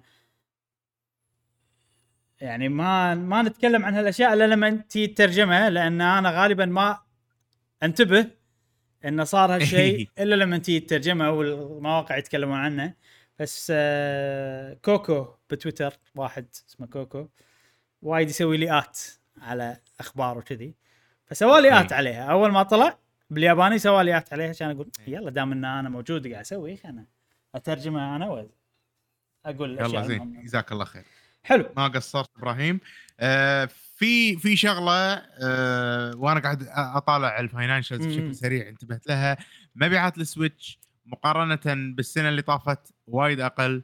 مبيعات السنه اللي طافت نذكر ان كانت غير متوقعه، وزيادات ومبيعات خياليه ما اتوقع ان بالوضع الطبيعي كانت مفروض هنا. صحيح.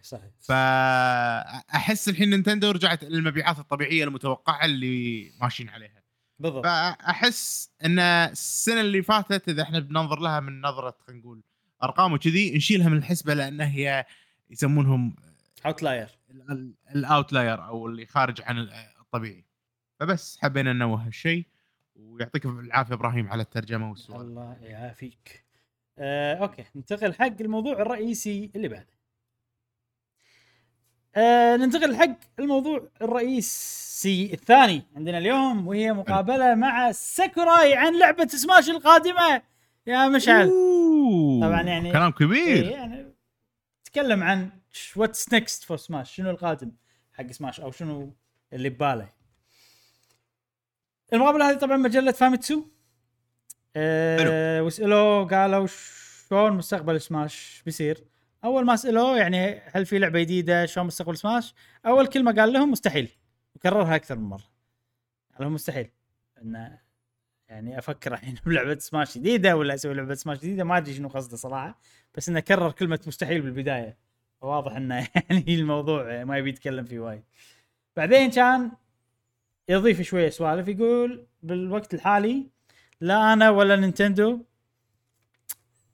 عندنا خطه واضحه شنو بنسوي بالمستقبل حق سماش. وانا ما قاعد افكر جزء جديد بهالفترة، ولكن اللي أقدر أقوله الحين إن أنا ما أقدر أقول بثقة إن سماش ألتيميت هي آخر لعبة. سوالف اليابانيين. أوكي. إيه. زين. يعني أتوقع قال هالشيء عشان الناس اللي مثلاً يقولون خلاص هذه آخر لعبة سماش يصير فيهم إنه لا أوكي ممكن في شيء بالمستقبل. ولكن يقول أنا لازم أفكر إذا المفروض أنزل لعبة ثانية ولا لا، أو لعبة جديدة ولا لا. لازم أفكر إذا مفروض أنزل لعبة جديدة ولا لا، حتى لو كانت اللعبة هذه راح تحبط الناس، لأن لعبة سماش ألتيميت ما راح تتكرر. عدد الشخصيات هذه نفسها أغلبها ما راح تكون موجودة إذا في لعبة سماش جديدة، بما معناه أن الناس راح تتحبط. فهو قاعد يقول هل تسوى أنزل لعبة وأنا متأكد 100% أن الناس تتحبط ولا لا؟ هذا اللي قاعد يدور بمخه يعني. إيه كلعبة فايت يعني. أوكي. إيه سماش يعني.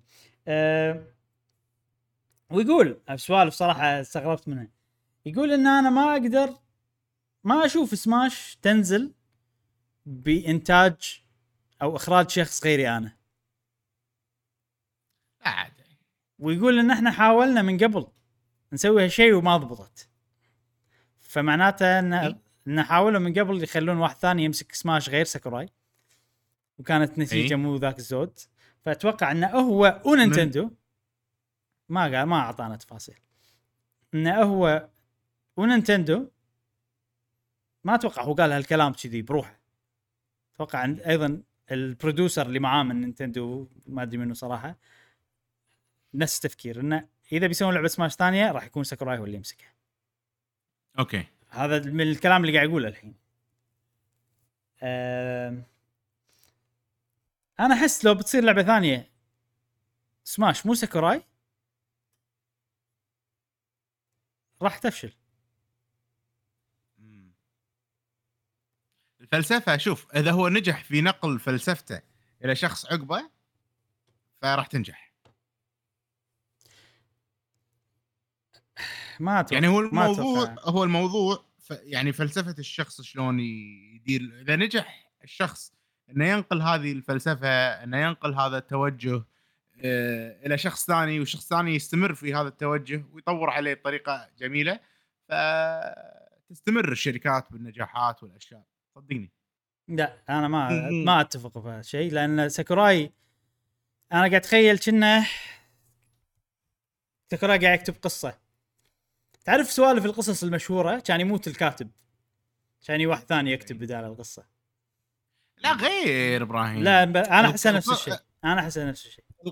القصة من يعني القصة هو شخص واحد قاعد يسرد يسوي سيناريو بمخ. الألعاب ألف واحد يشتغل عليهم على لعبة واحدة، فممكن في شراكة يعني. ولكن ساكوراي يمسك وايد أكثر ما أنت تتصور بالألعاب. يعني مثلاً كل الشخصيات مثلا شلون بتحطها باللعبه، شلون بتضبطها باللعبه، منو شنو تحط شنو ما تحط، شنو الحركات اللي ناخذها، ليش ناخذ الحركات هذه، من وين جايه الحركه هذه. الريفيل تريلرز هو يكتبهم كلهم، عرفت الشخصيات شلون تطلع لك هو يكتبهم كلهم، هو اللي يعني عنده الفكره شلون وش يسوي. فهو وايد متدخل، واضح انه من كلامه يعني انه يعني صعب شخص ثاني يسوي كل هالاشياء. اذا كان هو على شوي قاعد يعطي المطورين مسؤوليات. يعني اول كان هو حتى يسوي البالانسينج مال الشخصيات. انت متخيل ان هذه تطقش كثر الطق بش كثر رينج عشان يصير الوضع كله بالانس، كان هو يسوي فشيء مستحيل. ترى الحين لا، بانداي نامكو الفريق اللي كان يشتغل معاه قاعد يعطيهم المسؤوليات هذه أكثر. فسماش الجاية لو شنو يدرب شخص ما أتوقع راح يقدر يسوي من غير ساكوراي. إذا ساكوراي ستيل موجود وفي شخص ثاني مثلا قاعد يمسك مسؤوليات أكثر، أوكي يحتاج لعبتين يتدرب الشخص هذا، أتوقع شيء كذي. ومهما كان يعني ترى المسؤوليه هذا يعني اتوقع ساكوراي مركب انه يسوي سماش هسه. على فكره تدري انت تدري ان ساكوراي هو اللي فكرته سماش سالفه لما تطيق وما ادري شنو. فعشان كذي انا اقول لك كنا قصه واحد كاتبها لنا القصه هو فكرته هو يعرف النهايه فاهم قصدي. ف انا ما احس انها يعني صعبه ومستحيل حتى لو شنو يدربه لو شنو ينقل الفلسفه سماش شيء بيرسونال اكثر اشوفه انا اي لساكوراي بحيث انها ما اقول لك راح تفشل راح تصير مختلفه سماش. عرفت؟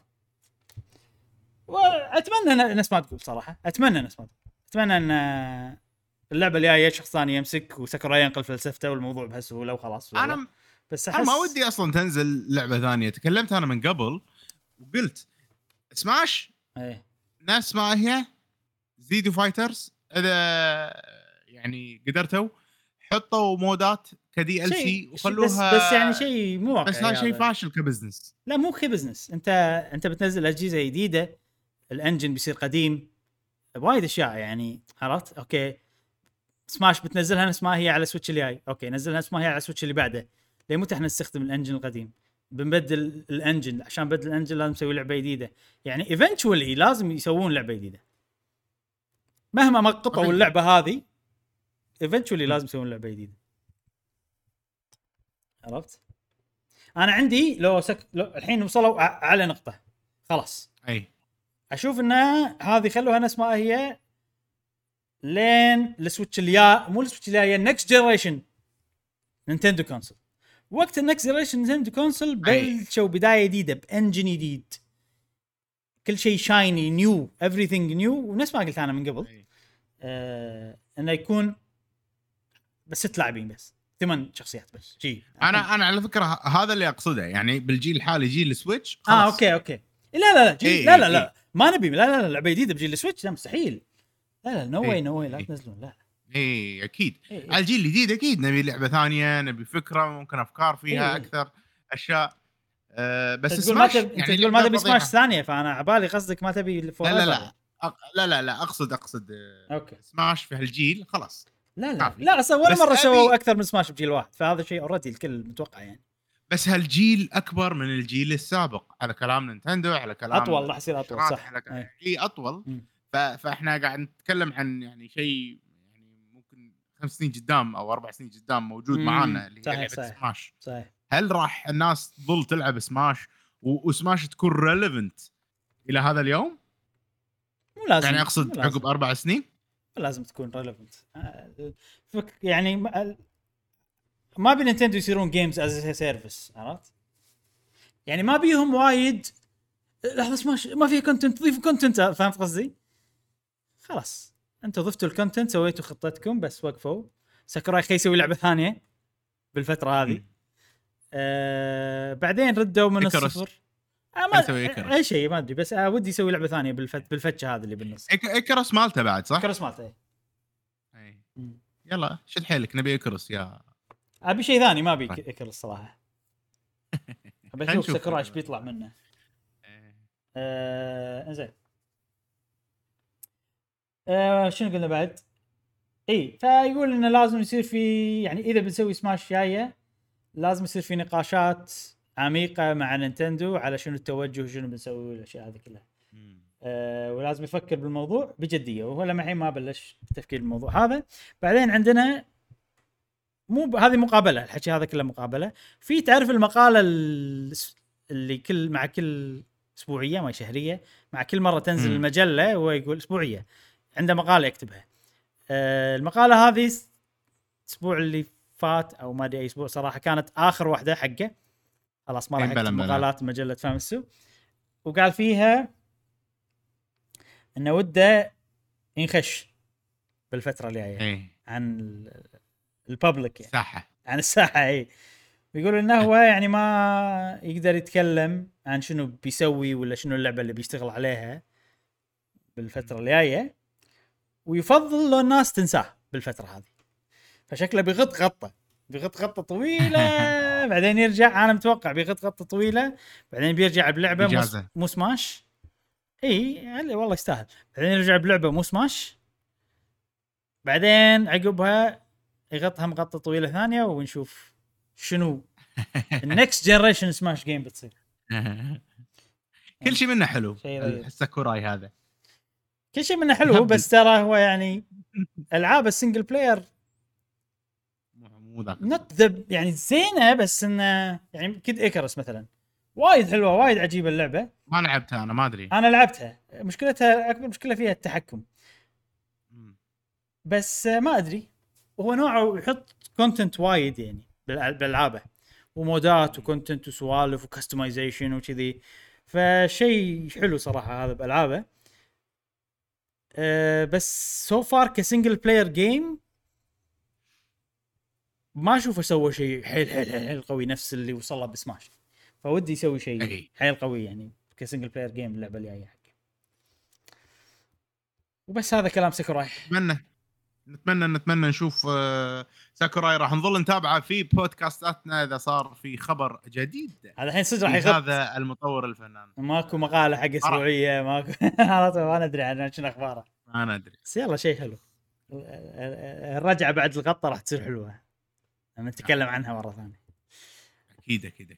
حلو، خوش سوالف صديقي. وهذا كان موضوع مقابله ساكوراي. ننتقل الحين حق فقره سؤال الحلقة، والحين عندنا فقرة سؤال الحلقة. طبعا المقدم الأزلي رجع لنا أخيرا، بس حلقة واحدة اللي ما جاسم، فشنو خلينا نسمع أجوبة الناس اليوم.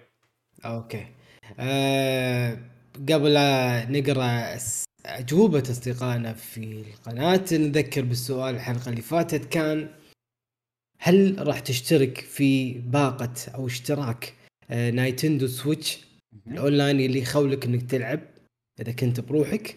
إذا لا، إذا كنت ما تبي تشترك تشوفها غالية أو لسبب ما، وصار أتاحت لك الفرصة إنك تشترك مع الجروب العائلة أو الباكج العائلي إن أكثر من شخص، هل هذا يشجعك إنك تشترك ولا لا؟ سنة أسئلة شركة شركة لو نضيف لك الخاصية هذه، هل هذا شيء راح يشجعك تشترك ولا لا؟ اوكي، نبلش مع صديقنا وضيفنا الجميل مانجا 64 جيمنج. نعم، يقول يا قهوجية يا حلوين، انا جربت الختمة وصراحة مشاعري مختلطة. يعني بعض الالعاب بها عيوب مثل دروب في الفريمات واختفاء الضباب، فتظهر الألعاب بشكل غريب، لكن هذه أمور الثانوية. ولكن حقيقي أكثر ما أزعجني هو عدم إمكانية إعادة ضبط التحكم بخصوص السيستيك كما أشار له إبراهيم. صحيح. طبعا هو مجرب، بس هو قاعد يعطي انطباعه لهذا الاشتراك، هو مجربه يعني خلص مشترك، ولكن قاعد انطباعه صح. في اشياء ضيق الخلق بالمحاكاه او الاميليشن مالت العاب ال64 للاسف. اوكي، وصديقنا دحوم يقول خايس وما يسوى حتى لو وياي 20 لاني ما راح العبهم اصلا. عندي سؤال، هل يمديني اشترك العادي ولا كنسله؟ تقدر الاشتراك العادي اللي من غير، تقدر اللي بس $20 بالسنة تقدر، عشان يعني راح يصير عندك الاشتراك من غير ال64 ومن غير السيجا ومن غير Animal Crossing الإكسبانشن، بس الإكسبانشن تقدر تشتريها بروحها يعني وتصير ملكك للأبد. حاليا الصفقة مو ذاك الزود للأمانة، كديل مو ذاك الزود، اعترف عنها. اوكي تمام، والآن صديقنا زياد بايا يقول الخدمة مرة أسطورية لأنه فيها السيجا جينيسيس، وطبعا لأنه فيها لعبة سونيك 2، وهذا يمكن في المستقبل تنزل ألعاب سونيك زيادة. ليش لا؟ صح، فكرة صدق يعني، ممكن تنزل يعني يكون منصة لهم حق سيجا تنزل ألعابها يعني، أي الألعاب الكلاسيك مالتها. وإحنا أوردي ندري إن في ما يكمو 50 58 ما 52 لعبة مخططين لها إن بتنزل على الخدمة هذه من ألعاب سيجا. نعم، صديقنا ناصر محمد يقول ما يسوى دولار أحمر. السبب ما في شيء يخليني أقول إن الاشتراك يسوى. أولا ما عندي ذكريات مع 64، طفولتي كانت على البي اس 1 و2 والجيم بوي، فاسم 64 جديد علي. ولا أكذب إني كنت متحمس، قلت أخيرا جتني فرصة ألعبهم، أخيرا بصير هاردكور جيمر. لكن لما شفت الألعاب المتوفرة على اليوتيوب فكان طبيعي أقول وش ذا الخياس، والألعاب قليلة ما لها لا تحسين يسوى الذكر ولا زيادة في الفريمات. يعني كيف تبوني ألعب زلدة 20 FPS؟ ليه أدفع $50 على لعبة شغالة على 20 FPS؟ وماريو 64 عندي في الكولكشن، فما في شيء بالنسبة لي يستاهل الاشتراك. وحتى لو في بحملة مقرصنة وحتى لو في بحمله مقرصن، لأنه أوفر لي وأريح لي و60 فريم. والله سؤال يبي لنا، يعني هم نزلوا الألعاب كذي فما راح يكون في شيء قريب من اللي أنا أبيه، بس حالاته مش جاسم لو في مثلا ريماسترات كذي وايد، نفس اللي سووا بال 3D collection حق ألعاب ال 64. يعني زلدة مثلا 3D collection يحط لنا في أوكارينا وماجورز ماسك مثلا، ولا ماريو سبورتس collection يحط لنا في ألعاب 64 مالت ماريو الرياضية كلها. يبيله كذي كان يسوون أقسام. يعني الحين لما شفت شلون طريقتهم ولا شفت شلون المحاكي مالهم، يعني أقول أخ لو مسوين نفس كلهم نفس 3D All Star أحسن. صح، إنه يجمعون كل الأقسام المتشابهة مع بعض على الأقل، يعني يضبطونهم، بس راح يصير أغلى ترى. يعني مو بالحالتين راح ينهبون فلوس ما قواعد كلش. أوكي صديقنا عبد الله علم 67 يقول الاشتراك ما يستحق بالنسبة لي في كل الحالات، إلا إذا كان في مثلا 5 أعضاء حق الممبرشيب وأكون أثق فيهم، لأن ألعاب ال64 قليلة ويمكن في المستقبل يتغير رأيي إذا سووا شيء. احتمال ما يدري شو بيسوون. احتمال أنا هذا شيء قلته بودكاست إصطاف، بس التسعيرة هذه احتمال هم مو كوكينها على المحتوى الموجود الحين، كوكينها على المحتوى اللي بيصير موجود بالمستقبل. ما يندرى، بس المحتوى اللي بيكون بالمستقبل راح يزيد من قيمة الاشتراك تتوقع ولا يكون مثل ما؟ لا، مفروض ما يغيرون السعر. يعني مثلا مفروض ما راح يغيرون السعر إلا إذا ضافوا شيء ثاني مختلف، والله ألعاب جيم كيوب ولا ألعاب جيم بوي. حتى جيم بوي ما حس يسوي يزيدون سعر. جيم كيوب أوكي حسب ممكن يزيد، يعني أقدر أتخيل نينتندو ما يزيدون سعر لأن أضفنا جيم كيوب، مع أنهم يقدرون. يعني اللي إضافوا ماريو سانشاين فأتوقع بس سعة الذاكرة هي المشكلة، لأن أنت لما تنزل الآب اللي فيه ألعاب 64 تنزلهم كلهم مرة واحدة، فألعاب 64 حجمهم صغير جدا. بس ألعاب الجيم كيوب لا، اللعبة على جيجا ونص أكثر شوية أقل شوية كذي يعني. فإذا من الذاكرة يعني تخيل نزلوا لك 10 ألعاب هذه فيها أبو 15 جيجا كذي. صح، مو وايد بس يعني مو شيء اللي تقدر تنزل فيه العاب وايد. عرفت ما راح يوصلون 40 لعبه جيم كيوب مثلا، تاخذ مساحه راح يضايقك. تو ماتش. اوكي صديقنا علي جي يقول لو كان زياده $10 كان ممكن، بس $30 زياده هذا أبداً ما يسوى، وخاصة إن ألعاب فيها مشاكل على كلام الناس. لكن لو يضيفون أجهزة أكثر نفس الجيم بوي والجيم بوي أدفانس وجيم كيوب مع مكتبة كبيرة، أهم شيء مو بالقطارة ألعاب، ويحلون مشاكل راح يكون يسوى مثل ما قلت. صح، جيم بوي أدفانس والله خوش إضافة في ألعاب وايد فاير أمبلم على جيم بوي أدفانس ودي ألعبهم. لو ردي لعبت واحدة منهم، في واحدة ثانية لو متوفرة كان لعبتها، لأنه متوفرة على خدمة شيء كان لعبتها. أتوقع أنا أول لعبة جاسم بلعبها بشكل جدي على هذا النينتندو 64 على السويتش هي بيبر ماريو، لأنها لعبة مو لاعبها من قبل. اي 64 كانت نازله. اي اول جزء كان 64 بعدين في جزء ثاني على الجيم كيوب. اوكي ننتقل لصديقنا موها السيقول. يسوى اذا كان العائلي فقط، غير كذا خذ العادي. صحيح صحيح. باختصار يعني ما في لف ودوره، احنا لنا ماخذينها عائلي فشويه تلطف الجو بالنسبه لنا. صديقنا ميشو سان يقول ما يستاهل ابدا ابدا ابدا. سعر الحزمه مبالغ او الخدمه او الحزمه اوكي مبالغ فيه بشكل استغلالي وغير واقعي ابدا، خصوصا ان المحاكي جدا سيء. مو قد مستوى السعر اللي يطلبون مننا ندفعه. الشيء الوحيد اللي مخلينا ندفع على اشتراك الاونلاين الاكثر من سيء قبل ان رخيص مقارنه بالسوق، اما الحين معطينا نفس سعر البلس بالضبط ومميزات محبطه ولا لها قيمه عاليه، خصوصا في 2021 او 2021. عار عليكم يا نايتندو. شيم اون يو. صح والله كلامه صحيح. اوكي صديقنا معاذ علاء يقول انا الصراحه ما افكر اشترك الحين، في وقت غريب احس لازم انتظر لسببين. يقول عشان تتصلح المشاكل مثل اللاج والتقطيع اللي يحصل. 2 عشان يكون في العاب اكثر نزلت على الخدمه. شخصيا متحمس جدا لاضافه بيبر ماريو لاني ابي اتذكر اللعبه الصراحه، احس اني ظلمتها لما قلت ان مالة السويتش احسن منها، والناس بدأت قنعتني بهذا الشيء. المهم راح انتظر وبس، هذا جوابي الخفيف اللطيف.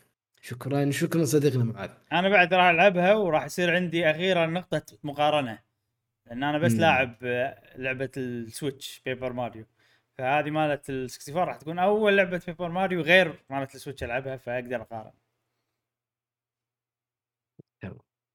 اوكي ننتقل صديقنا ماجد كيو 8 يقول يعطيكم العافيه ابراهيم ومشعل وجاسم. بالنسبه لسؤال الحلقه، بالنسبه حق الاشتراك انا واخواني راح نفعله وما عندنا مشكله بالسعر، ومتحمسين حق العاب ال64، متحمسين بعد على العاب الجينيسيس بالرغم من ان شريت شريط يخص العاب شركه سيجا فقط، بس متحمس للالعاب الثانيه اللي هي على جهاز السيجا جينيسيس اللي هي غير شركة سيجا اللي هي تخص كونامي وغير كونامي. وبالنسبة على موضوع أنيمال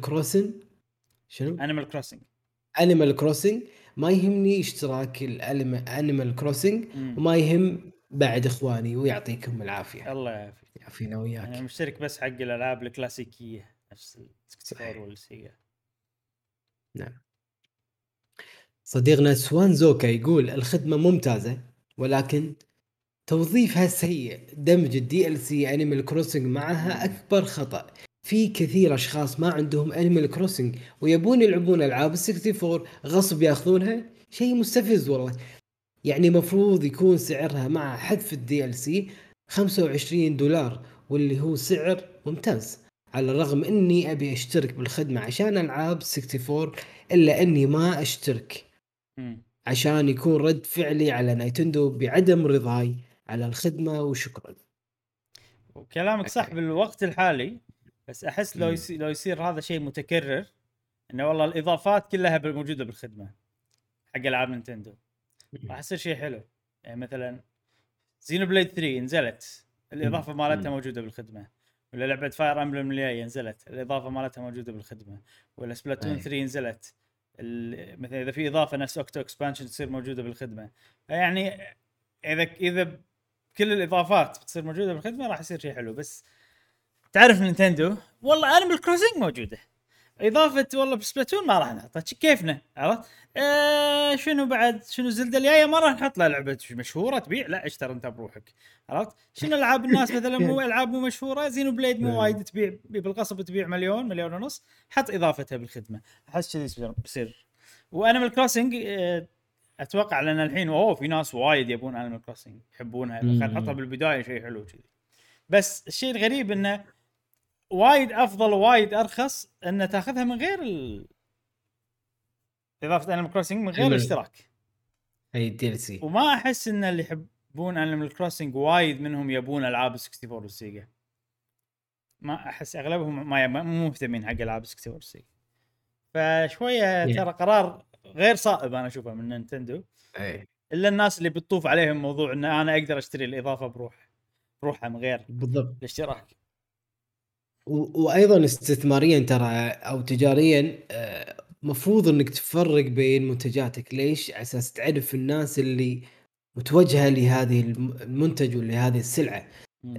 اذا شفت واحد يعني مثلا صديقنا سوانزوكا قاعد يقول انه انا ما بدي DLC، انا كنت اقدر اشترك $25.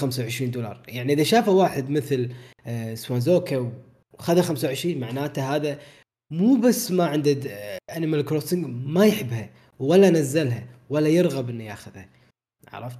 فالتفرقه على اساس تعرف تفرق الاودينس مالوتك، على اساس بناء عليه تقدر تسوي دعايات وبروموشن تجذب الناس حق الانيمال كروسنج، مو تغصبه انه ادفع كبير عشان ومنها في DLC. فهو يعني هم ما ادري هل هم حسبالهم انه اوكي بما اني مشترك وعندي DLC يبغى تشون خلنا اشتريها، هل مفكرين كذي ان الناس يقول خلاص خلنا اشتريها دام عندي DLC بالاشتراك حرام؟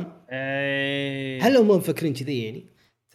والله ما ادري، بس ترى في ناس اشتركوا وصار فيهم لحظه انا عندي الاضافه اقدر العبها من غير لا اشتري انيمال كروسنج، مروا علي بتويتر وكذي انه طبعا اكيد يسألون السؤال هذا. فيعني خلق شويه اهتمام انه لحظه انا املك شيء متعلق بانيمال كروسنج الحين، هل اقدر العبها ولا لازم اشتري اللعبه؟ ها تيشون كنا يبي لك كنا يمدحونها كنا ممكن ترى الانسان يوصل يعني هذا اي بالضبط عن طريق انه اشترك بالاشتراك. بس انا احس انه قرار غريب جدا، يعني ما احس انه قرار شويه قص لزقيه اسميه انا، عرفت؟ انه شو اوكي ضيف الاضافه هذه، يعني ما احس انه هذه خدمه كذي موحده لها ثيم قوي، عرفت؟ شنو نقدر نحط، شنو نقدر نعطيكم؟ احس اني قاعد اساوم نينتندو.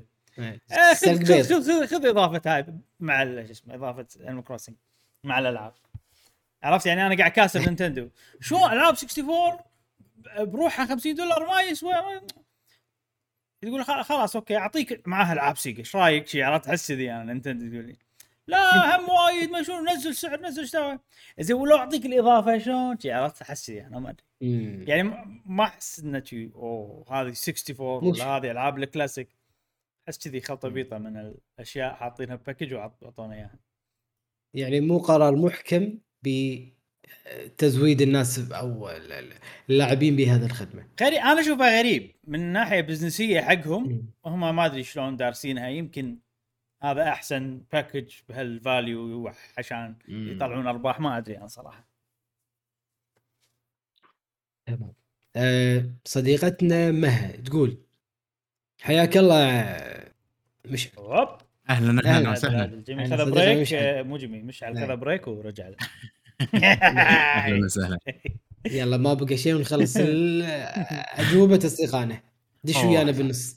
يلا صديقتنا مها تقول فكره الاشتراك هذه مره غريبه، واشوفها استغلال وكسب المال فقط، واستغلال محبين هذه الالعاب، واساس هذه الالعاب ما تستاهل هذا، غير اني اقدر احصل هذه الالعاب في مكان ثاني ومجاني.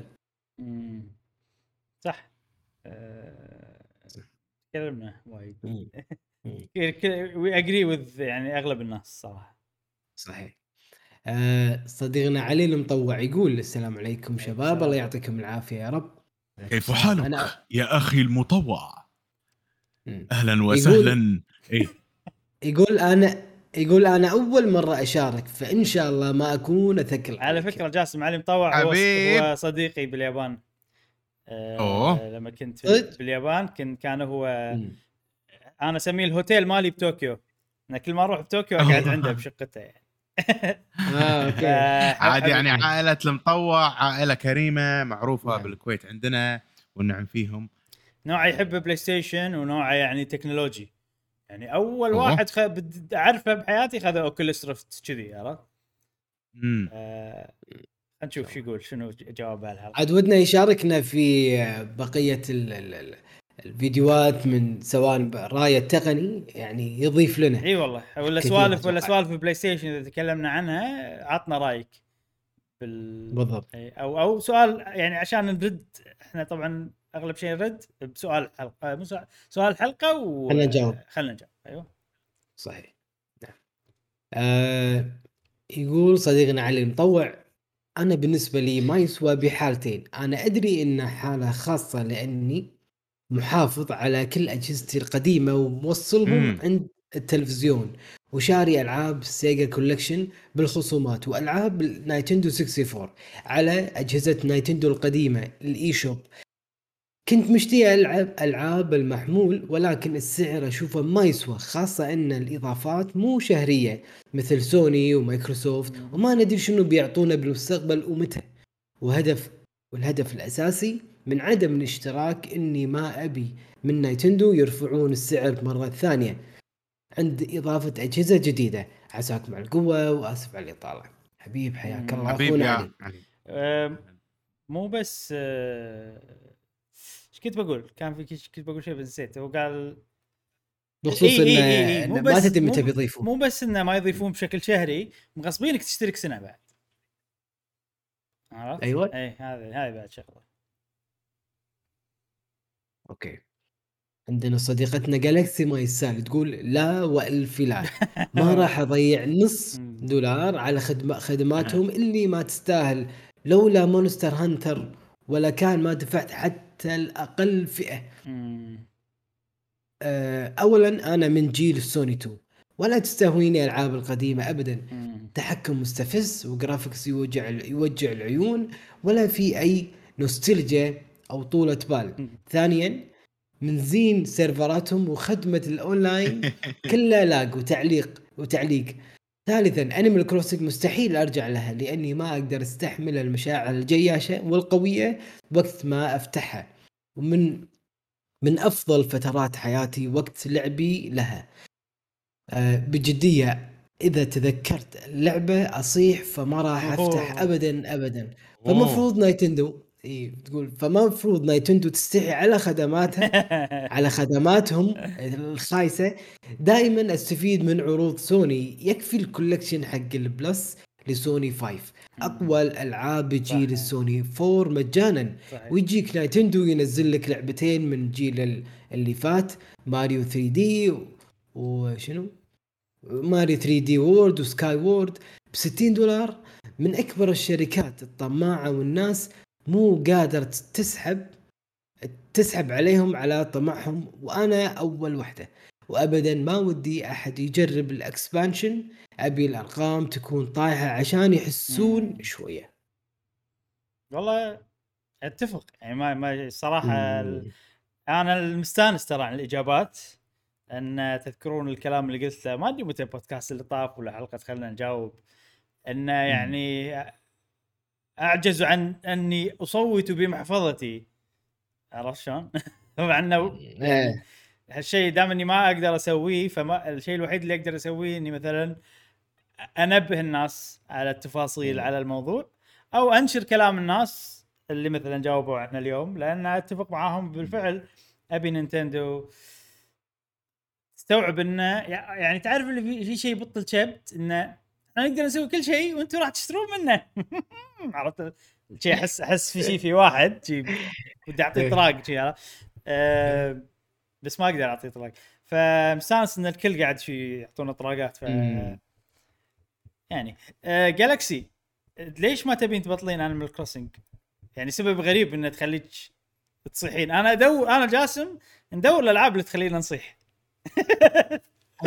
اتوقع ان سالفه الادمان نوستالجيا تقول ادمان اوكي افهم موضوع ادمان بس سالفه انه يعني شيء ياثر بالمشاعر بالعكس انا ادور الميديا اللي تاثر بالمشاعر اللي تهز مشاعري باي طريقه كانت. يعني احنا ندور القصص ابراهيم يعني الميكروس ما في قصه فاتوقع ممكن النوستالجيا ممكن هي تتذكر ايام مضت دايز جون. لا لا تتذكر ايام يعني كانت حلوه وما راح تتكرر او شيء كذي، فاذا كذي ممكن صح.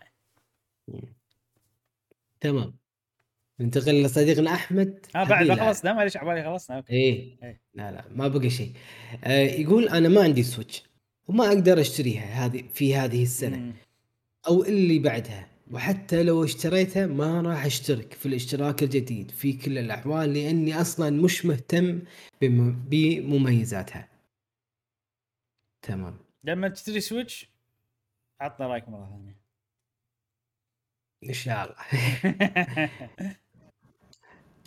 اوكي صديقنا انس قدوره يقول لا ما راح اشترك، اولا خدمه سيئه، سعر غالي على ألعاب النايتندو 64 وجينيسيس، وألعاب قليلة ومشاكل لاج وسيرفرات، وألعاب شغالة على 20 فريم أو 20 فريم، فمحاكي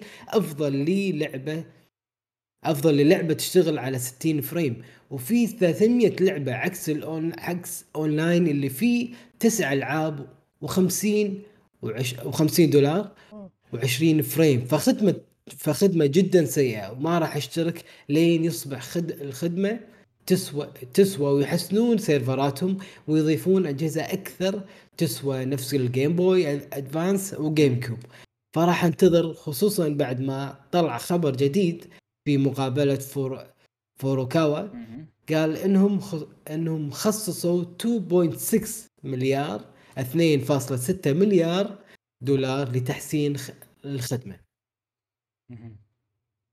طبعا تكلمنا عن الموضوع هذا في الفقرة الخاصة. نعم تقرير المالي نينتندو في هذه الحلقة صحيح اللي احنا اوريدي سجلناها ترى يعني 100% احنا اوريدي سجلناها اللي شفتوها اوريدي. نعم اوكي اخر جواب من صديقنا سول ميرسي يقول ما يسوى تشتري اذا بتاخذ الفاميلي بلان، وهذا اللي سويته وحاليا قاعد العب وين باك.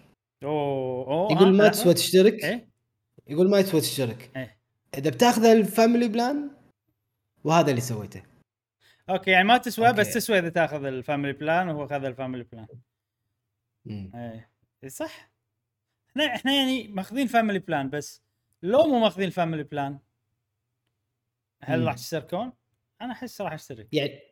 يعني أنا وياكم بالفاميلي بلان الآن مو مستفيد من الخدمة ولا DLC ولا شيء ولا الون باك، لأن ما بيهم يعني مو مهتم. ماري تنس بطلها العب ماري تنس مشان اي هذه الوحيده اللي يمكن صح الا لما نلعب اونلاين هنا، هذه شيء الوحيد اللي اوكي. شفت فيديو ناس وناس انا شفت الفيديو حس يا الله وناس. تعرف لما تشوف الفيديو نجربها برايم، يلا نجربها يلا. تعرف لما تشوف فيديو انت فيه سواء بصوت او صوره او تحكم ومخك ياخذ القرارات الثانيه وتطلع انت سويت نفسها بالفيديو، تعرف فاهم قصدي؟ يعني انت قاعد تشوف الفيديو مثلا وانا لويجي، فانا مخي اروح يمين بالفيديو عشان لا انت نفس المخ فرق كم يوم بس. اوكي تمام زين. طبعا كانت هذه اسئله او اجوبه اصدقائنا على السؤال الحلقه اللي فاتت، والآن مع السؤال هذه الحلقة. أتمنى يعجبكم. يلا ما نعرف شو السؤال. يعجبكم السؤال؟ نعم. بلاي ستيشن أو سوني، مايكروسوفت أو أكس بوكس، نايتندو ونايتندو سويتش. إذا كنت أنت CEO في إحدى هذه الشركات الثلاثة وعندك قرار واحد، شنو القرار اللي بتسوي مع مايكروسوفت مع أكس بوكس؟ خلينا نقول قرار واحد، وقرار واحد حق بلاي ستيشن 5، وقرار واحد حق نايتندو سويتش. اوكي او شركه نايتندو، انت مدير تنفيذي، انت السي او، عندك قرار واحد تتخذه في كل شركه من هذه الشركات الثلاثه. شنو القرار الواحد اللي انت تبي تسويه؟ اتمنى انه يكون جواب مختصر وعلى قولتهم مباشر. انا بفعل هذه الخدمه، ابي كذي يزيدونه، ابي هني يحسنونه. مثلا مايكروسوفت عندك قرار واحد، اشتري سيجا شيء مثلا كيفك، شنو القرار اللي تبي سواء كخدمة كجهاز كيفك، وناطرين إبداعاتكم صراحة بالأجوبة. يلا خوش ما نسمعك مشعل. هاب ميوت. ايوه الحين لمح نسمعك مشعل. لمح الميوت. الميوت جذري من الى ما المفروض الحين تسمع. ايوه هذا سؤال مقابلات جاسم. نعم. ايه تسمع شيء ولا صوتي اوكي؟ بنوظف جاسم. ها احسن اجابه نوظفها. زين خوش عيل. هذا كان سؤال للأسبوع القادم. متحمسين نسمع إجاباتكم. وصراحة يعني الحلقة هذه أنا كان ودي تكون حلقة خفيفة، بس واضح يعني من اللي صار بالحلقة والله صارت أشياء وايد. واضح من اللي صار إنه ما راح تكون، بس ما راح يبين إلا بالإديتنج. اوكي نتمنى ان الحلقه هذه عجبتكم. تابعونا بالحلقات القادمه من بودكاست قهوه جيمر، ومع السلامه. مع السلامه.